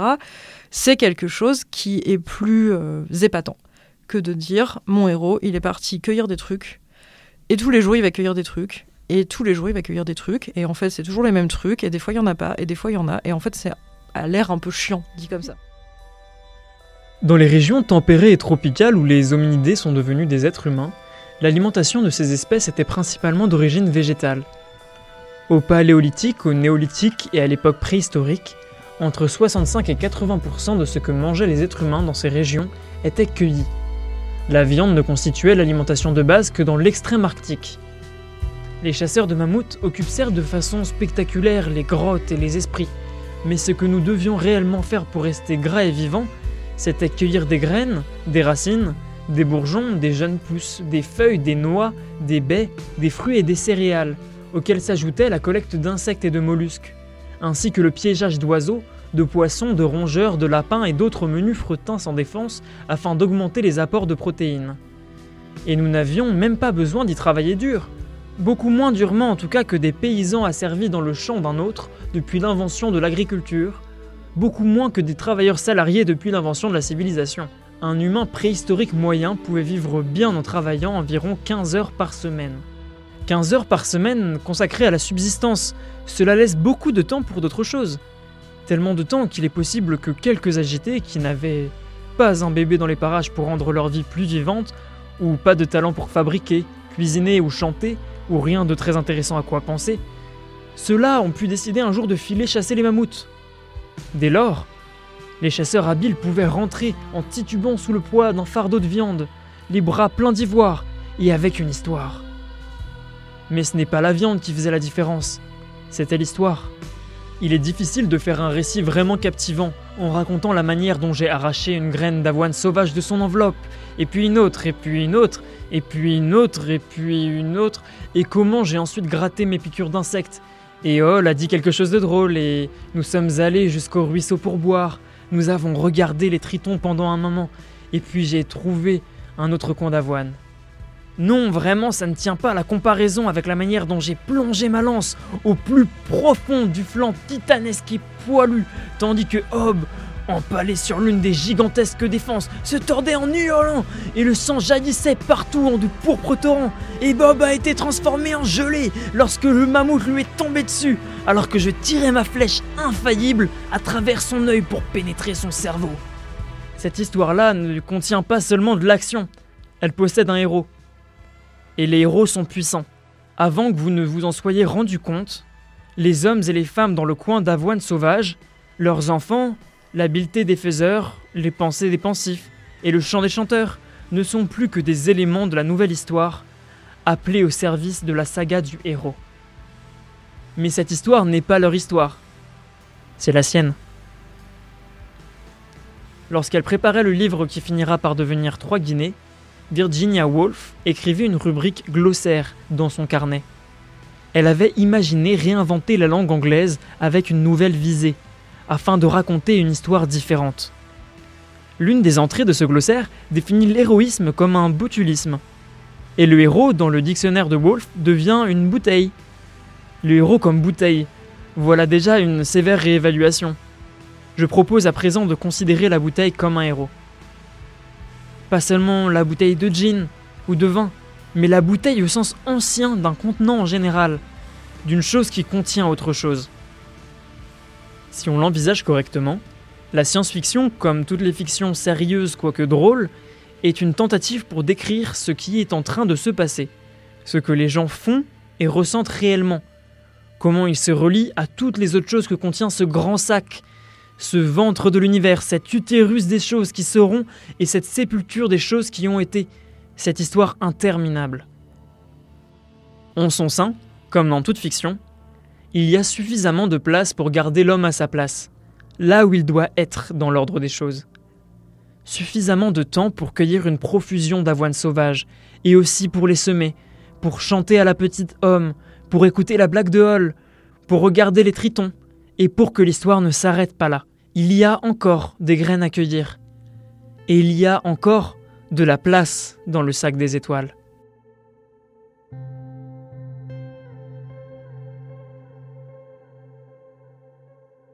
La théorie de la fiction panier par Ursula Le Guin.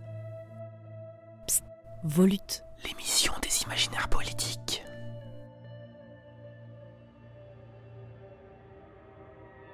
Mais c'est en fait c'est un texte assez vieux parce qu'elle écrit ça en 86. Donc c'est Mais c'est du coup après Les Dépossédés et après euh, la, main gauche de, euh, la main gauche de la nuit qui eux ont été écrits dans les années 60-70. Le Didaka a été écrit en 99 ou 90 si j'ai bonne mémoire et dedans elle le met dans le livre il y a écrit que son personnage euh, à un moment se retrouve sur une barge, elle descend un fleuve qui l'amène vers les montagnes où elle va rencontrer euh, les détenteurs d'une culture qui est en, phase d'être éradiquée. Et elle écoute les gens parler et elle se dit qu'elle préfère mille fois entendre les gens raconter leur quotidien et euh, leurs ernies que la propagande de l'État. Parce qu'il y a quelque chose de vrai dans ce que les gens échangent entre eux, euh, en n'étant pas en plus sous le contrôle de l'État, parce qu'il y a un contrôle euh, étatique, que n'importe quelle publicité, enfin pas forcément sous forme de panneaux publicitaires, mais sous forme de justement quelque chose de l'ordre du, je sais pas, du soft power ou et ça, euh, ça c'est des choses qu'on retrouve dans des récits de science-fiction plus actuels où il y a en effet une polyphonie et où la rencontre se fait, où on va avoir différentes structures. Ça peut être euh, six personnages qui sont euh, éclatés au début du roman et qui, au fur et à mesure de leurs aventures, se retrouvent à un même point et vont ensemble pouvoir, je sais pas, démêler une intrigue. Ça peut être deux personnages qui se rencontrent, des personnages qui ne vont jamais se rencontrer, mais qui vont aller vers un but commun sans le savoir, ou qui se rencontrent à la toute fin. Et en fait, les choses sont déjà quasiment démêlées. Euh, mais moi, je, je, trouve que ce qui est important, et notamment dans une logique collective et de défaire un récit individualiste où on ne progresse que tout seul en écrasant les autres, c'est aussi d'insérer du collectif dans, euh, dans nos récits. Et ça, justement, est-ce que ça, ça, prend place aussi, euh, peut-être au-delà de la littérature, dans des, euh, dans la, des récits de science-fiction, dans des séries, dans des films? Enfin, moi, en fait, ce que tu me dis me fait penser à Stargate Universe, qui est un spin-off de Stargate SG1, dans qui se passe justement en huis clos dans un vaisseau spatial dans lequel les gens sont pas OK pour être là s'ils sont là, pas complètement par accident, mais quand même un peu. Et en fait, il y a une remise en question euh, du pouvoir des militaires, euh, du pouvoir de l'État américain, puisque de toute façon, ils sont loin. Et puis le vaisseau les emporte. Mm. Ils ont des problèmes de merde, c'est-à-dire ils ont des problèmes d'approvisionnement, d'eau, de pipi, d'eau, euh, à boire, d'eau potable, etc. Et ils sont obligés de recomposer une société dans laquelle il n'y a pas de héros, justement. Ce qui est quand même assez, intéressant, parce qu'à la fin, euh, il y, a un des personnages qui se sacrifie, mais en réalité, on, il sacrifie pour que l'histoire, pour, la poursuite du processus. Il se sacrifie pas dans un truc méga héroïque euh, dans lequel euh, il, se donne en spectacle. Du coup, ça, ça me semble aussi reprendre ce que tu disais. Et, là, pour le coup, dans une œuvre qui est une œuvre de, de de la pop culture, quoi, mm. et qui dépasse aussi euh, le, cadre de la littérature. Est-ce qu'il y a des choses comme ça qui se qui te semblent infuser aussi un petit peu au-delà des littératures, de l'imaginaire? Bah, Malheureusement, par mon travail, j'ai plus trop le temps de faire autre chose que lire, donc là, je suis un peu perdue. Malheureusement Au contraire, bah non, mais faire d'autres trucs, c'est cool. Mm. Certes. Euh, donc, hors de ça, euh, c'est c'est le projet de beaucoup d'utopies comme celle de la Starfleet dans Star Trek qui est une utopie où euh, on n'est plus conquérant. Alors évidemment, il y a des chefs, il y a plein de grades, euh, il y, a les red shirts qui meurent tout le temps, mais on n'est pas dans un truc anarchiste, mais on est dans quelque chose qui, euh, dans les années 70, dans la science-fiction, avec quand même pas mal de bonnes plumes de SF qui venaient écrire des épisodes, avait cette idée de peut-être, peut-être on pourrait faire un peu autrement. Mais dans la plupart des choses que je vois euh, plutôt dominant. Je veux dire, quand je regarde Game of Thrones, ça me semble pas euh, le truc le plus incroyablement subversif. Euh, genre, c'est pas parce qu'on a vu des seins et des viols que c'est subversif, quoi. Donc, enfin, moi, c'est ce qui m'a fait arrêter très vite. Mais je vois Patrick Hocher opiner du, bah, pas du chef du coup, parce que c'est pas possible d'avoir des chefs si on parle d'un mais oui, ou du sous-chef parce que tu es un homme réservé. Mais hum, est-ce que comment est-ce que toi tu te tu, euh, voilà tu te positionnes par rapport à la question de la polyphonie? Est-ce que c'est un truc euh, euh, qui pour toi te semble important en soi, c'est-à-dire d'avoir une multiplicité de points de vue et pas un point de vue unique?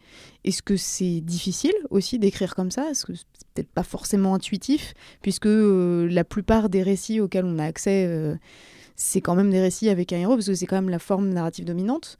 Euh, voilà, comment est-ce que toi, tu t'es tu dépêtré un peu de cette euh, situation? Ben, En gros, moi, enfin, mon taf consiste littéralement à, prendre des schémas littéraires existants et à essayer de les tordre pour, euh, à la baramine, exactement. C'est mon outil préféré pour tordre des, des, récits narratifs. En tout cas, non, en, vrai, je, pense que je le fais un peu plus. Du moins, la baramine n'est pas évidente. Peut-être le récit est plus solide qu'on ne le pense, donc il euh, a pas. Euh, je crois qu'il n'y a, pas cet effet de, violence. C'est un truc que j'essaye de faire assez progressivement. J'ai jamais mis en scène de, de, de, réelle polysémie. Euh, polyphonie, pardon. Oui, j'allais dire polysémie, mais cela oui, c'est intéressant. Euh, justement parce que j'ai envie d'explorer ce, ce, ce, schéma euh, qui est repris, repris, regurgité du héros pour essayer de le, de, de le déconstruire, d'en faire autre chose. En fait, je pense que hum, tout ça, ça se joue sur, sur plusieurs plans. tu as évidemment le, le enfin, je, je, reviens à mon idée d'écrire de la propagande. sur le, pour, pour moi, tu as à la fois montrer des alternatives, euh, c'est bien, montrer quel est le, quel est le, je veux dire, intégrer tes alternatives euh, à ton histoire, c'est bien aussi. Euh, mais en fait, pour, je pense, accomplir un, travail de, de, propagande efficace, tu es aussi obligé d'aller t'attaquer à des trucs qui sont, on va dire, à des notions qui sont très enracinées. Euh, ce que tu peux aussi faire par le biais du texte, puisque ce sont des notions qui euh, sont essentiellement, enfin qui nous sont apprises par euh, nos, récits des origines, nos mythes fondateurs, ce genre de choses. moi, je pense par exemple, dans mon cas, et ce depuis mon, mon premier bouquin, j'ai toujours essayé d'œuvrer de façon assez consciente contre l'idée extrêmement erronée de la nature humaine qui, euh, qui en fait est un des, obstacles principaux à ce que les gens ils puissent être intéressés par l'idée même de l'anarchie, puisque si effectivement tu penses que euh, de façon inhérente l'homme est un loup pour l'homme, mais que quoi que tu fasses, euh, euh, ben, ça, ça, va, ça va pas bien se passer. Il y en aura toujours un qui voudra essayer d'avoir plus que les autres, etc. Parce que juste on est fait comme ça. Euh, c'est un obstacle euh, qui est en fait qui est majeur à ce que les gens ils puissent s'approprier ces récits, parce que c'est bien de les mettre en scène, mais l'idée aussi c'est que ça donne envie de aux gens de ben, peut-être d'expérimenter, d'aller voir ailleurs, d'aller tenter de ben, d'appliquer à, leur, à leurs propres existences à une échelle ou à une autre ce qui, voilà, les, les, les récits, euh, euh, ces récits-là, quoi. Et du coup, je pense, ouais, voilà, ça se joue sur, sur plusieurs plans, et pour moi, c'est une sorte de taf de, je sais pas, de reformatage, quoi, quelque part. Mais est-ce que la polyphonie dans ce que pas seulement dans ce que toi, tu peux écrire, mais de ce qui, ce qui t'inspire ou de ce qui t'intéresse, ça peut aussi être une manière de, disons, de bah, d'accomplir quelque, quelque chose d'un mouvement anarchiste, c'est-à-dire de montrer que euh, bah, il y a des oppressions spécifiques d'un système qui, qui est oppressif et qui oppresse les différentes euh, catégories de personnes de, manière singulière. Qu'on soit une femme, qu'on soit une personne racisée, qu'on soit une personne transgenre, qu'on soit une personne souffrant d'un trouble psychique, euh, on est aussi victime d'un système d'oppression et que la question anarchiste aussi, enfin l'une des questions principales, c'est de savoir comment est-ce qu'on peut s'allier euh, pour combattre, parce qu'il y a comme ça dans le projet politique. Est-ce que la polyphonie euh, des, euh, dans, les récits justement qui, voilà, qui, qui, cassent le mythe du héros, ça, permet aussi de montrer ça, ou c'est un peu plus subtil? Alors, pour le coup, oui, je pense que évidemment, après, c'est, ça reste comme toute, comment dire, comme tout parti pris narratif, un parti pris. Et comme je disais tout à l'heure, je pense que tu bah, as beau partir avec une mission, euh, savoir si tu réussis ton coup ou pas, c'est c'est enfin généralement c'est pas trop à toi de le dire quoi. C'est plutôt aux autres. ça se tente. Ouais, ouais ça se tente carrément. Euh, la question c'est est-ce que ça se tente ou est-ce que ce serait peut-être un peu ah, mais trop didactique voilà comme type de récit de dire bon, bah voilà je vais mettre un personnage euh, transgenre et puis un personnage racisé puis un personnage ceci. Est-ce que enfin mais je crois, je crois que l'idée. C'est peut-être un écueil aussi. Enfin, c'est. franchement, j'en sais rien et je crois que ce serait extrêmement euh, prétentieux de ma part de, de statuer là-dessus, dans le sens où, euh, genre, j'aurais compris euh, la, la, littérature ou la, je sais pas, la stratégie politique. Je pense que chaque récit a, un, de toute façon, est légitime à exister. Euh, je pense qu'on n'est pas tous fait pareil, on peut être aussi tous sensibles à des choses différentes. Moi, je sais que ce que je fais, euh, j'y projette absolument aucune euh, valeur, enfin, comment dire, aucun, modèle, aucun schéma universel. Je pense que ça touchera certaines personnes, ça en touchera pas d'autres. Il y a des textes qui, euh, qui sont beaucoup moins euh, dans l'idée de la pédagogie euh, que moi parce qu'ils ne s'adressent pas non plus au même public. Et je pense que c'est nécessaire que ces textes existent aussi pour occuper de manière différente le, on va dire l'espace des, des, représentations.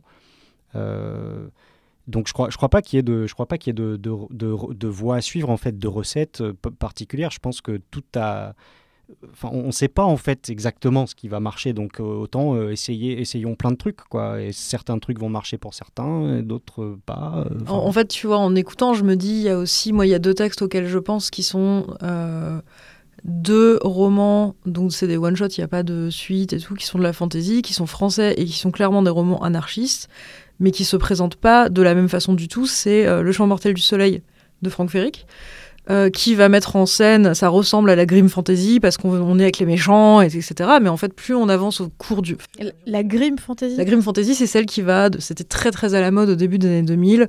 C'est la fantasy où on suit les mé- entre guillemets les méchants. On va suivre des compagnies de voleurs, euh, de, de, de personnes de, vraiment mauvaise compagnie, et on va on va grave les kiffer parce qu'en fait, euh, quand même, ils sont un peu cool. Ils sont un peu des bad boys. quoi. Ouais, voilà, c'est ça. Donc en fait, on les aime bien, même s'ils vont faire des petits larcins et tout.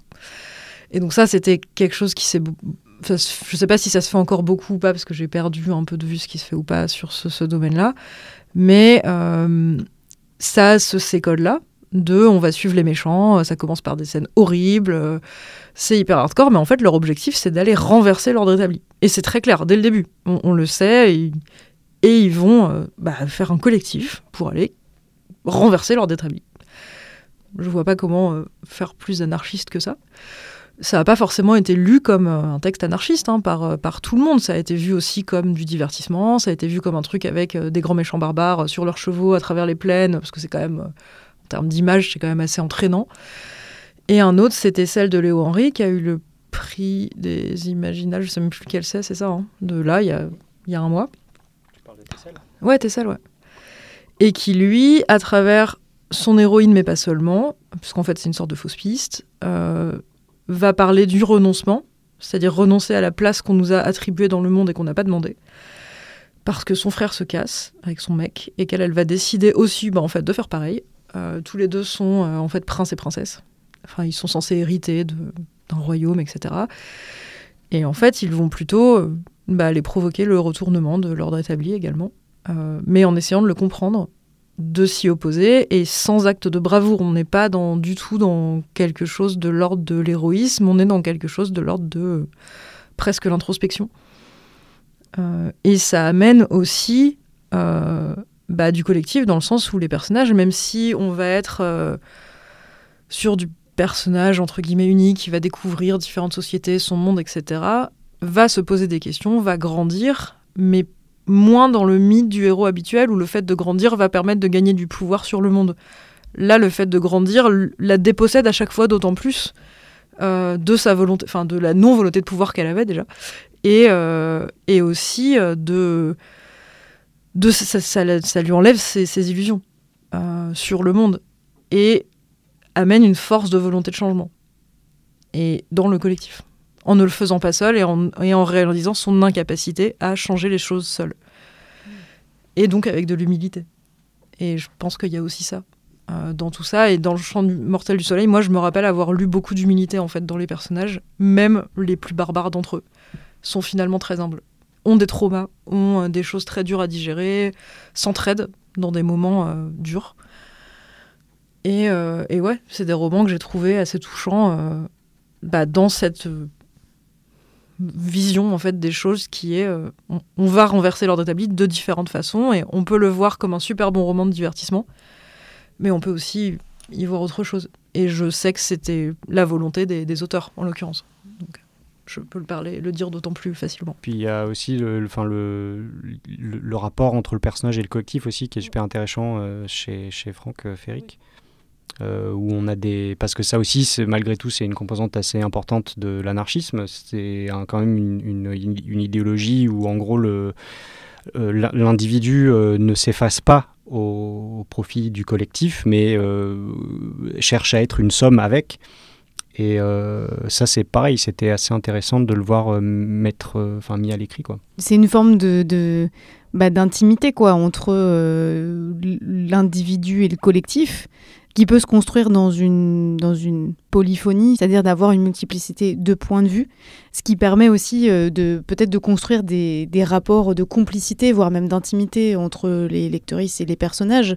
Et lieu justement sur ce, enfin, est-ce que euh, est-ce que ça t'intéresse ou est-ce que tu t'es peut-être plus attaché à euh, voilà suivre un autre point de vue, mais avec une sorte de personnage de héros assez, euh, assez central. Euh, non, la polyphonie, ça m'intéresse beaucoup. Dans Barreuse de Faille, globalement, j'ai essayé de faire une nouvelle polyphonique. Il y a pas il y a un personnage qu'on voit un peu plus que les autres, mais mais c'est pas lui qui parle et, bon, sur la, enfin, sur la totalité du volume de la nouvelle, à c'est pas quand même particulièrement important. Et donc voilà, moi la polyphonie, euh, j'en fais pas le saint graal parce que Game of Thrones est un roman polyphonique et est-ce que c'est pas un roman anarchiste. Est-ce que c'est une série, enfin un roman et slash série polyphonique ou est-ce que c'est un récit choral, c'est-à-dire avec une une, addition, une juxtaposition de, points de vue. Bah, la juxtaposition, ça peut être des, récits qui sont, euh, qui sont pas forcément entremêlés ou qui ne représentent pas nécessairement des choses euh, euh, enfin qui se parlent pas en fait euh, tout simplement. Ça peut être par exemple enfin je pense à Hyperion de Dan Simmons où c'est une en fait c'est un peu une suite de monologues. D'ailleurs c'est pas vraiment un récit choral parce que c'est plutôt une longue suite de, de, de, récits où les personnages vont se raconter eux alors qu'ils sont coincés dans un vaisseau spatial pour aller encore une fois à l'autre bout de l'univers voilà. Euh, mais dans Polyphonie, moi, j'entendais peut-être plus davantage une, euh, euh, disons, une sorte d'intersubjectivité qui se construit, comme tu le disais tout à l'heure, soit au moment où on démêle l'intrigue, soit à la fin, enfin, quelle que soit la temporalité dans laquelle ça se construit. je pense que dans Game of Thrones, je, je parle sous la supervision de mes, de mes deux confrères, confrères sœurs, mais euh, mais voilà, la distinction est intéressante. Je dirais qu'il y a une intersubjectivité euh, des, euh, des récits. Des, on a les points de vue des différents personnages qui, qui se complètent, se contredisent parfois. Donc il y a vraiment une, une trame entretissée comme ça de tous ces, points de vue de personnages. Mais par contre, il n'y a en gros qu'une seule voix qui est celle de Martin. Il va adopter le point de vue de ces personnages, mais avec quand même en gros sa façon de, de raconter. Et c'est vrai que là, du coup, on n'est pas dans une euh, polyphonie telle que pourrait celle de Damasio dans l'ordre du contrevent, par exemple, où il a essayé de faire euh, que chaque personnage ait sa voix. Et ça, c'est un truc que je trouve vraiment très intéressant, que j'essaye de, de, faire quand je réussis à faire des trucs. C'est euh, que si je fais plusieurs points de vue, qui aussi, du coup, que la sensibilité du personnage passe aussi par sa façon de, s'exprimer. Donc que ce soit pas forcément quelque chose de démonstratif dans le sens où un personnage représenterait une oppression spécifique qu'il s'agirait de dénoncer en soi, mais que euh, le fait de faire exister aussi des voix euh, euh, singulières qui sont liées justement par une forme d'intersubjectivité, c'est aussi quelque chose de politique. Parce que je, du coup, genre, ça me fait penser à la, à la révolte. Et ce que j'essaye de faire, par, par, exemple, ça effectivement pas être de construire des, euh, des, stéréotypes ou des personnages qui vont être euh, assignés dans, dans, des cases, sauf pour le truc dont vous êtes le héros, parce que euh, on a des moyens limités, donc à un moment, faut. faut ça dépend. on verra si, on a, si, le ministère de la Culture nous entend, nous avons besoin de cet argent. On va quand même essayer, bah, bah pour reprendre l'exemple de cette, de cette fiction, justement. On, on est parti sur un projet de trois personnages, donc trois points de vue, trois voix. Euh, mais on voulait pas faire, euh, je sais pas, euh, la femme, le, la personne handicapée et la personne de couleur. Et du coup, j'ai essayé. Vous voulez pas faire la pub Benetton, quoi. Mais on voulait quand même parler des subjectivités, des façons de vivre des oppressions, de comment ça affectait la façon de percevoir le monde, de percevoir les interactions, etc. Et du coup, ce qu'on a essayé de faire, pour l'instant c'est juste trois lignes sur un, projet pour le ministère de la Culture, hein, donc, euh, mais ce qu'on a essayé de faire, c'est quand même de partir par exemple de, euh, petits détails qui, de, du coup, dessiner le personnage un peu en creux en fonction de son environnement. Et là, en l'occurrence, c'était le point de vue, c'était partir des différents types de bars que, va, que vont fréquenter les trois personnages. Il va y avoir par exemple la femme, euh, du coup, bac plus 5, urbaine, qui va être dans euh, un par un peu euh, branché bobo gaucho de Paris.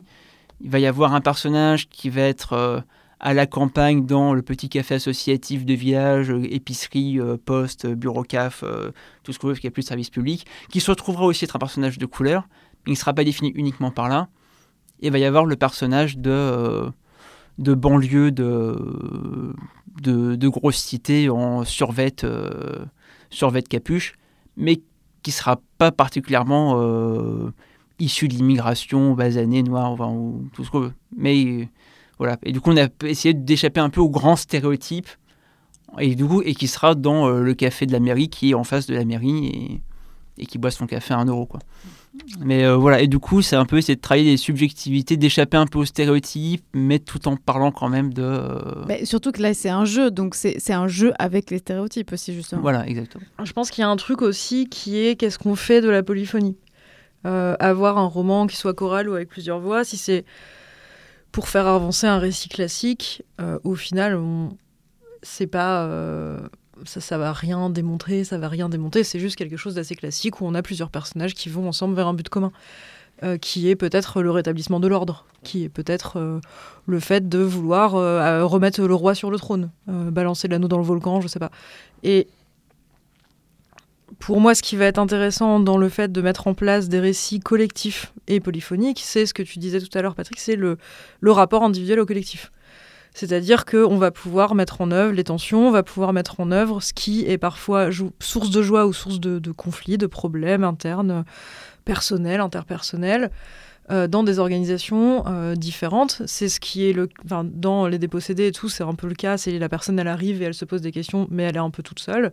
Pour moi, ce qui est intéressant, c'est les personnes arrivent, se rencontrent, essayent de faire des choses ensemble, y arrivent ou pas, mais en sortent grandies. Et elles en sortent pas euh, plus riches ou plus que quelque chose ou moins quelque chose, elles en sortent différentes et surtout ensemble.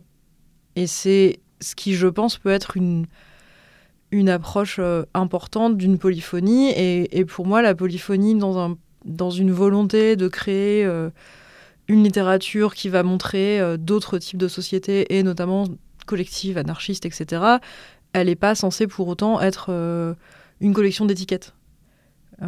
Et si c'est une volonté absolument de représenter tout le monde, je pense qu'on se foire forcément. Parce qu'on ne représente pas tout le monde, on ne peut pas écrire pour tout le monde. On peut se faire euh, aider, renseigner, relire du mieux possible, mais je pense que si l'objectif c'est de vouloir représenter tout le monde, bah il y a un petit problème déjà à la base. Et ou alors on fait de l'écriture collective, auquel cas on va pouvoir représenter plein de voix parce qu'en fait on est déjà plein à la base. Et donc bah là ça me semble moins euh, un projet voué à un certain échec. Après, je suis pas pessimiste au point de penser qu'on peut ne pas y arriver, mais ou alors on fait des trucs euh, très très très drôles et euh, presque trop jusqu'au boutiste, comme peut faire euh, Jamie Zinn dans Le silence de la cité, où elle a imaginé que New York, pour euh, se débarrasser d'une sorte d'entité Lovecraftienne, représentée par une jeune fille très blanche, white power, de je ne sais plus quel quartier de New York, et ben les autres quartiers de New York, incarnés dans différentes personnes, vont devoir s'unir, se retrouver à travers la ville, et c'est que des personnes issues de différentes minorités. Mais ça n'est de façon absolument euh, très drôle, ça n'est jamais forcé. Pour autant, ça peut devenir un jeu de collection, mais elle le joue aussi beaucoup. Elle sait qu'elle utilise des personnages qui sont des sortes d'allégories de chaque quartier, puisque de toute façon, physiquement, ils sont une allégorie du quartier qui doit aller se battre pour défendre New York contre euh, l'espèce de phagocytation euh, Lovecraftienne venue d'un autre monde gentrificateur. En, en rebondissant aussi peut-être un peu sur l'imaginaire des super-héros, des Marvel, euh, qui sont même des, des- des incarnations hyper, euh, comment dire, stéréotypiques. Enfin, Bah, c'est des super-héros, c'est même plus des héros. C'est des Ouais. super-héros. C'est c'est au-delà de ça. Euh, mais c'est des outils marketing, et ça, c'est dans The Boys, on le voit très bien. Dans la BD comme dans. Ouais. Bah, The Boys, très bon anti-héros qu'on ne peut pas aimer. Euh, Enfin, c'est très très dur de- de- d'aimer les héros comme les anti-héros dans The Boys. En fait, on peut pas aimer des gens. Voilà. Mais c'est ça qui est bien. Enfin, c'est ça qui est intéressant, que j'ai trouvé intéressant dans cette série, par exemple. C'est le, le démontage euh, total. le- le- voilà, total. On démonte tout, et en fait, tout est à refaire, mais on va le faire avec beaucoup d'hémoglobine. Pourquoi pas? Cool. Voilà. Enfin, tant que c'est de la fiction, déjà. Pourquoi pas? Euh, Elio, pour toi, pour faire de la bonne propagande, quel est le plus important finalement? Euh, je dirais que c'est se méfier des anti-héros. Enfin, moi, vraiment, j'ai une méfiance viscérale des, des, des anti-héros parce que on a beau se dire qu'on va pas les aimer, en fait, euh, va y avoir la musique de fond, va y avoir la figure de style, va y avoir euh, le petit truc qui fait qu'en fait, euh, même, si, même si on a confiance qu'on les aime pas, en fait, euh, au fond de nous, on va quand même euh, les aimer un petit peu. Oui, mais comme disait Frédéric Lordon, finalement, faire nation, est-ce que c'est pas euh, accepter de faire société avec les gens qu'on n'aime pas? Oui, mais on fait pas de la propagande, du coup. On peut, hein, voilà, on, est- on fait pas de la propagande, on fait autre chose. Très bien. Et euh, se méfier dans des anti-héros, et tu disais aussi peut-être plutôt le, le rapport au point de vue, c'est-à-dire euh, faire émerger une vision à travers un point de vue Je qui... dirais faire émerger un point de vue euh, enfin, qui s'incarnera un peu dans le sensible, dans l'intime, dans euh, l'attention aux détails, mais qui permettra quand même de faire voir la, euh, grande histoire, même si c'est une expression très maladroite, en tout cas le, politique dans, l'histoire, et ce que, je résumerai à la limite par euh, savoir faire la vaisselle? Pour moi, l'anarchie, c'est faire la vaisselle. Vous pouvez faire la révolution et dire à votre voisin, bah, maintenant tu vas faire la vaisselle, c'est le communisme, à la limite, c'est le côté optimiste. On- ou alors on fait la révolution, on fait soi-même la vaisselle à tour de rôle, et ça c'est l'anarchie. Et du coup, pour faire de la bonne propagande, il faut avoir des personnages qui font la vaisselle. Mais euh, à Bure, cet été, au camp des Rayonnantes, qui était un camp euh, notamment anarchiste et féministe, euh, les moments de vaisselle étaient des moments de joie très intenses, des moments de chant et des moments de partage. Et d'ailleurs, n'est-ce pas finalement euh, le rapport à la joie euh, qui, est, qui est important? Franchement, je, en tout cas pour moi, euh, ça ne passe pas nécessairement par ça. Euh, là, du coup, je, rentre sur un, tout autre champ qui est plutôt de l'ordre de la philosophie, mais moi personnellement, j'estime pas que l'univers me doive quoi que ce soit qui s'apparente ni à du bonheur ni à de la joie. Euh, par contre, je pense, en tout cas, j'ai pris pour moi de d'essayer de changer les, conditions euh, matérielles des, humains que je côtoie sur la planète Terre pour que potentiellement eux, eux puissent euh, aller vers ça. Pour moi, tout ça, enfin, c'est, on part du, je, pars d'une conception assez matérialiste des choses d'une manière générale. Euh, moi, il me semble que c'est un peu comme la, différence qu'on va faire entre la liberté telle qu'elle est professée par les libéraux et la liberté telle qu'elle est professée par les anarchistes. Euh, dans un cas, en gros, la, liberté, euh, c'est de faire... euh, euh, Enfin, ta, ta ta- liberté, en gros, est limitée par euh, celle des autres pour les libéraux. Pour les anarchistes, en fait, la liberté, euh, d'une part, découle euh, euh, très factuellement des, conditions matérielles, euh, et euh, d'autre part, euh, elle est amplifiée par euh, les, libertés des autres.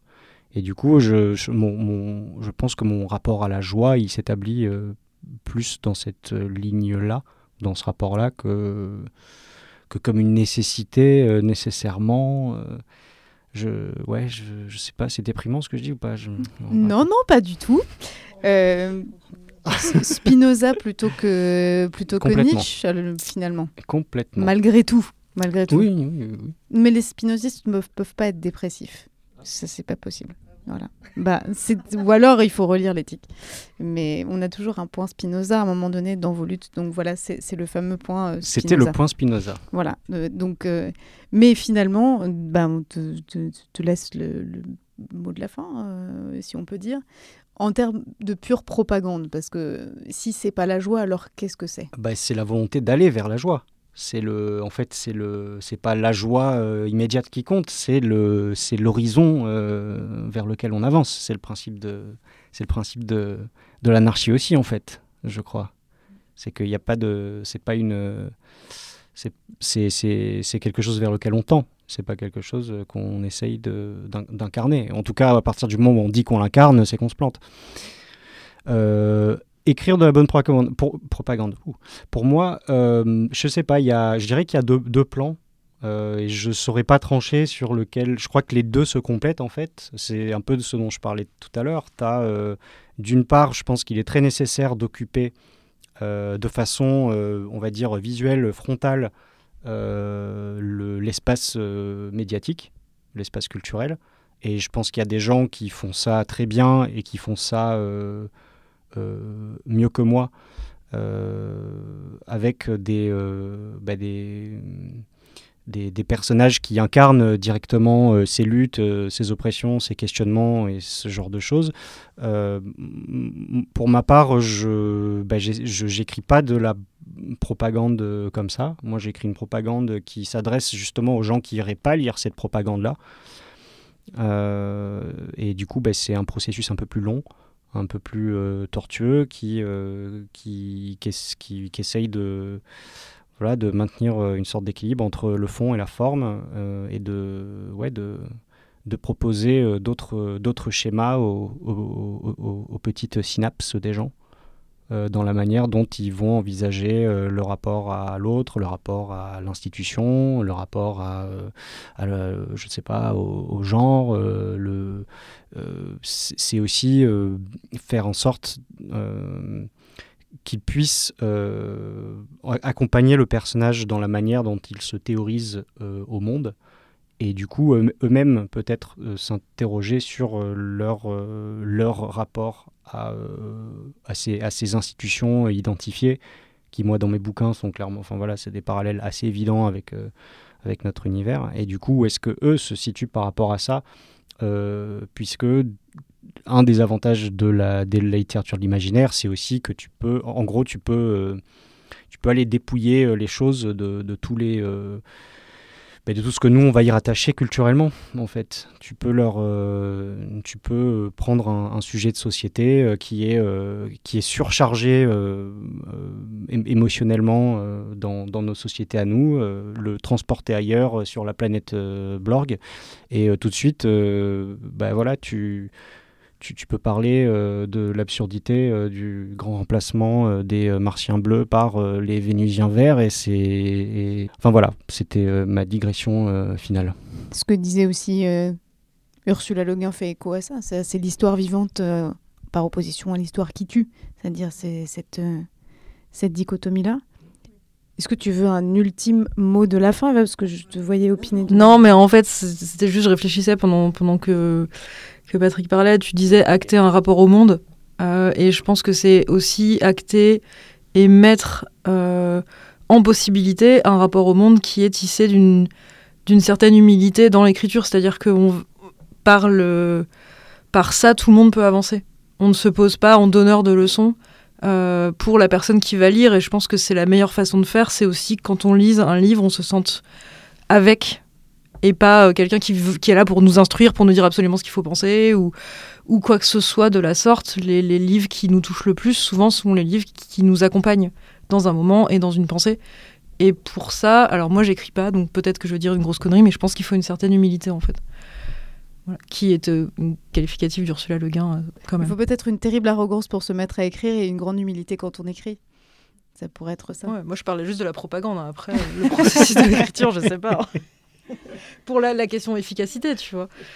Pour moi, pour que ça fonctionne dans le cadre d'un texte, il faut quand même qu'il y ait quelque chose de pas forcé, quoi. et voir peut-être même un effacement euh, de l'auteur euh, derrière le derrière le collectif Euh, si, si je, si je peux me permettre de, de- de raccorder ça vite fait avec la manière dont personnellement je théorise l'écriture je pense que l'écriture est un acte collectif dans le sens où c'est toujours la rencontre entre euh, un objet transistor qui est certes conçu par quelqu'un mais c'est l'histoire c'est le moment où il prend forme à l'intérieur de l'autre avec un grand A et du coup c'est nécessairement une, une, une expérience euh, collective dans une certaine mesure Merci beaucoup. Patrick K. Doudney, euh, écrivain, auteur de fantasy et euh, de romans noirs. Euh, à ta droite, on va tourner dans l'autre sens pour la fin. Désolée. Oh là là. Bah oui, mais si. Ça euh, finit toujours si- comme ça, on va toujours par- vers la droite, euh, c'est Euh, inéluctable. donc à ta droite, Hélioposos, auteur de science-fiction, mais aussi auteur de, euh, de jeux euh, vidéo euh, et peut-être très bientôt d'une fiction sonore euh, extraordinaire qui s'appellera Pandémique saison 2, que vous pourrez écouter sur Radio Parleur quand nous aurons un petit peu d'argent pour financer ce projet, ce qui devrait arriver très bientôt. Et pour boucler la boucle, Eva Sinagnan, libraire à la librairie LGBT parisienne, Les mots à la bouche, une librairie coopérative. Merci beaucoup à tous les trois d'avoir participé à cet échange où on se demandait comment faire de la bonne propagande anarchiste dans les littératures de l'imaginaire, sortir du mythe du héros, sortir aussi euh, de euh, schémas narratifs euh, un petit peu trop libéraux et capitalistes. Vous pourrez retrouver évidemment cette émission sur Radio Parleur et toutes les autres où nous parlerons dans cette deuxième saison de précarité, notamment dans le fandom de la SF et de la fantasy. Nous parlerons aussi très bientôt des souterrains dans une émission qui sera tournée dans les catacombes. Ouh. Et euh, nous parlerons évidemment de tout un tas d'autres sujets que vous pourrez retrouver chaque dernier vendredi du mois sur Radio Parleur. C'était Volute. Merci d'avoir été avec nous. Volute.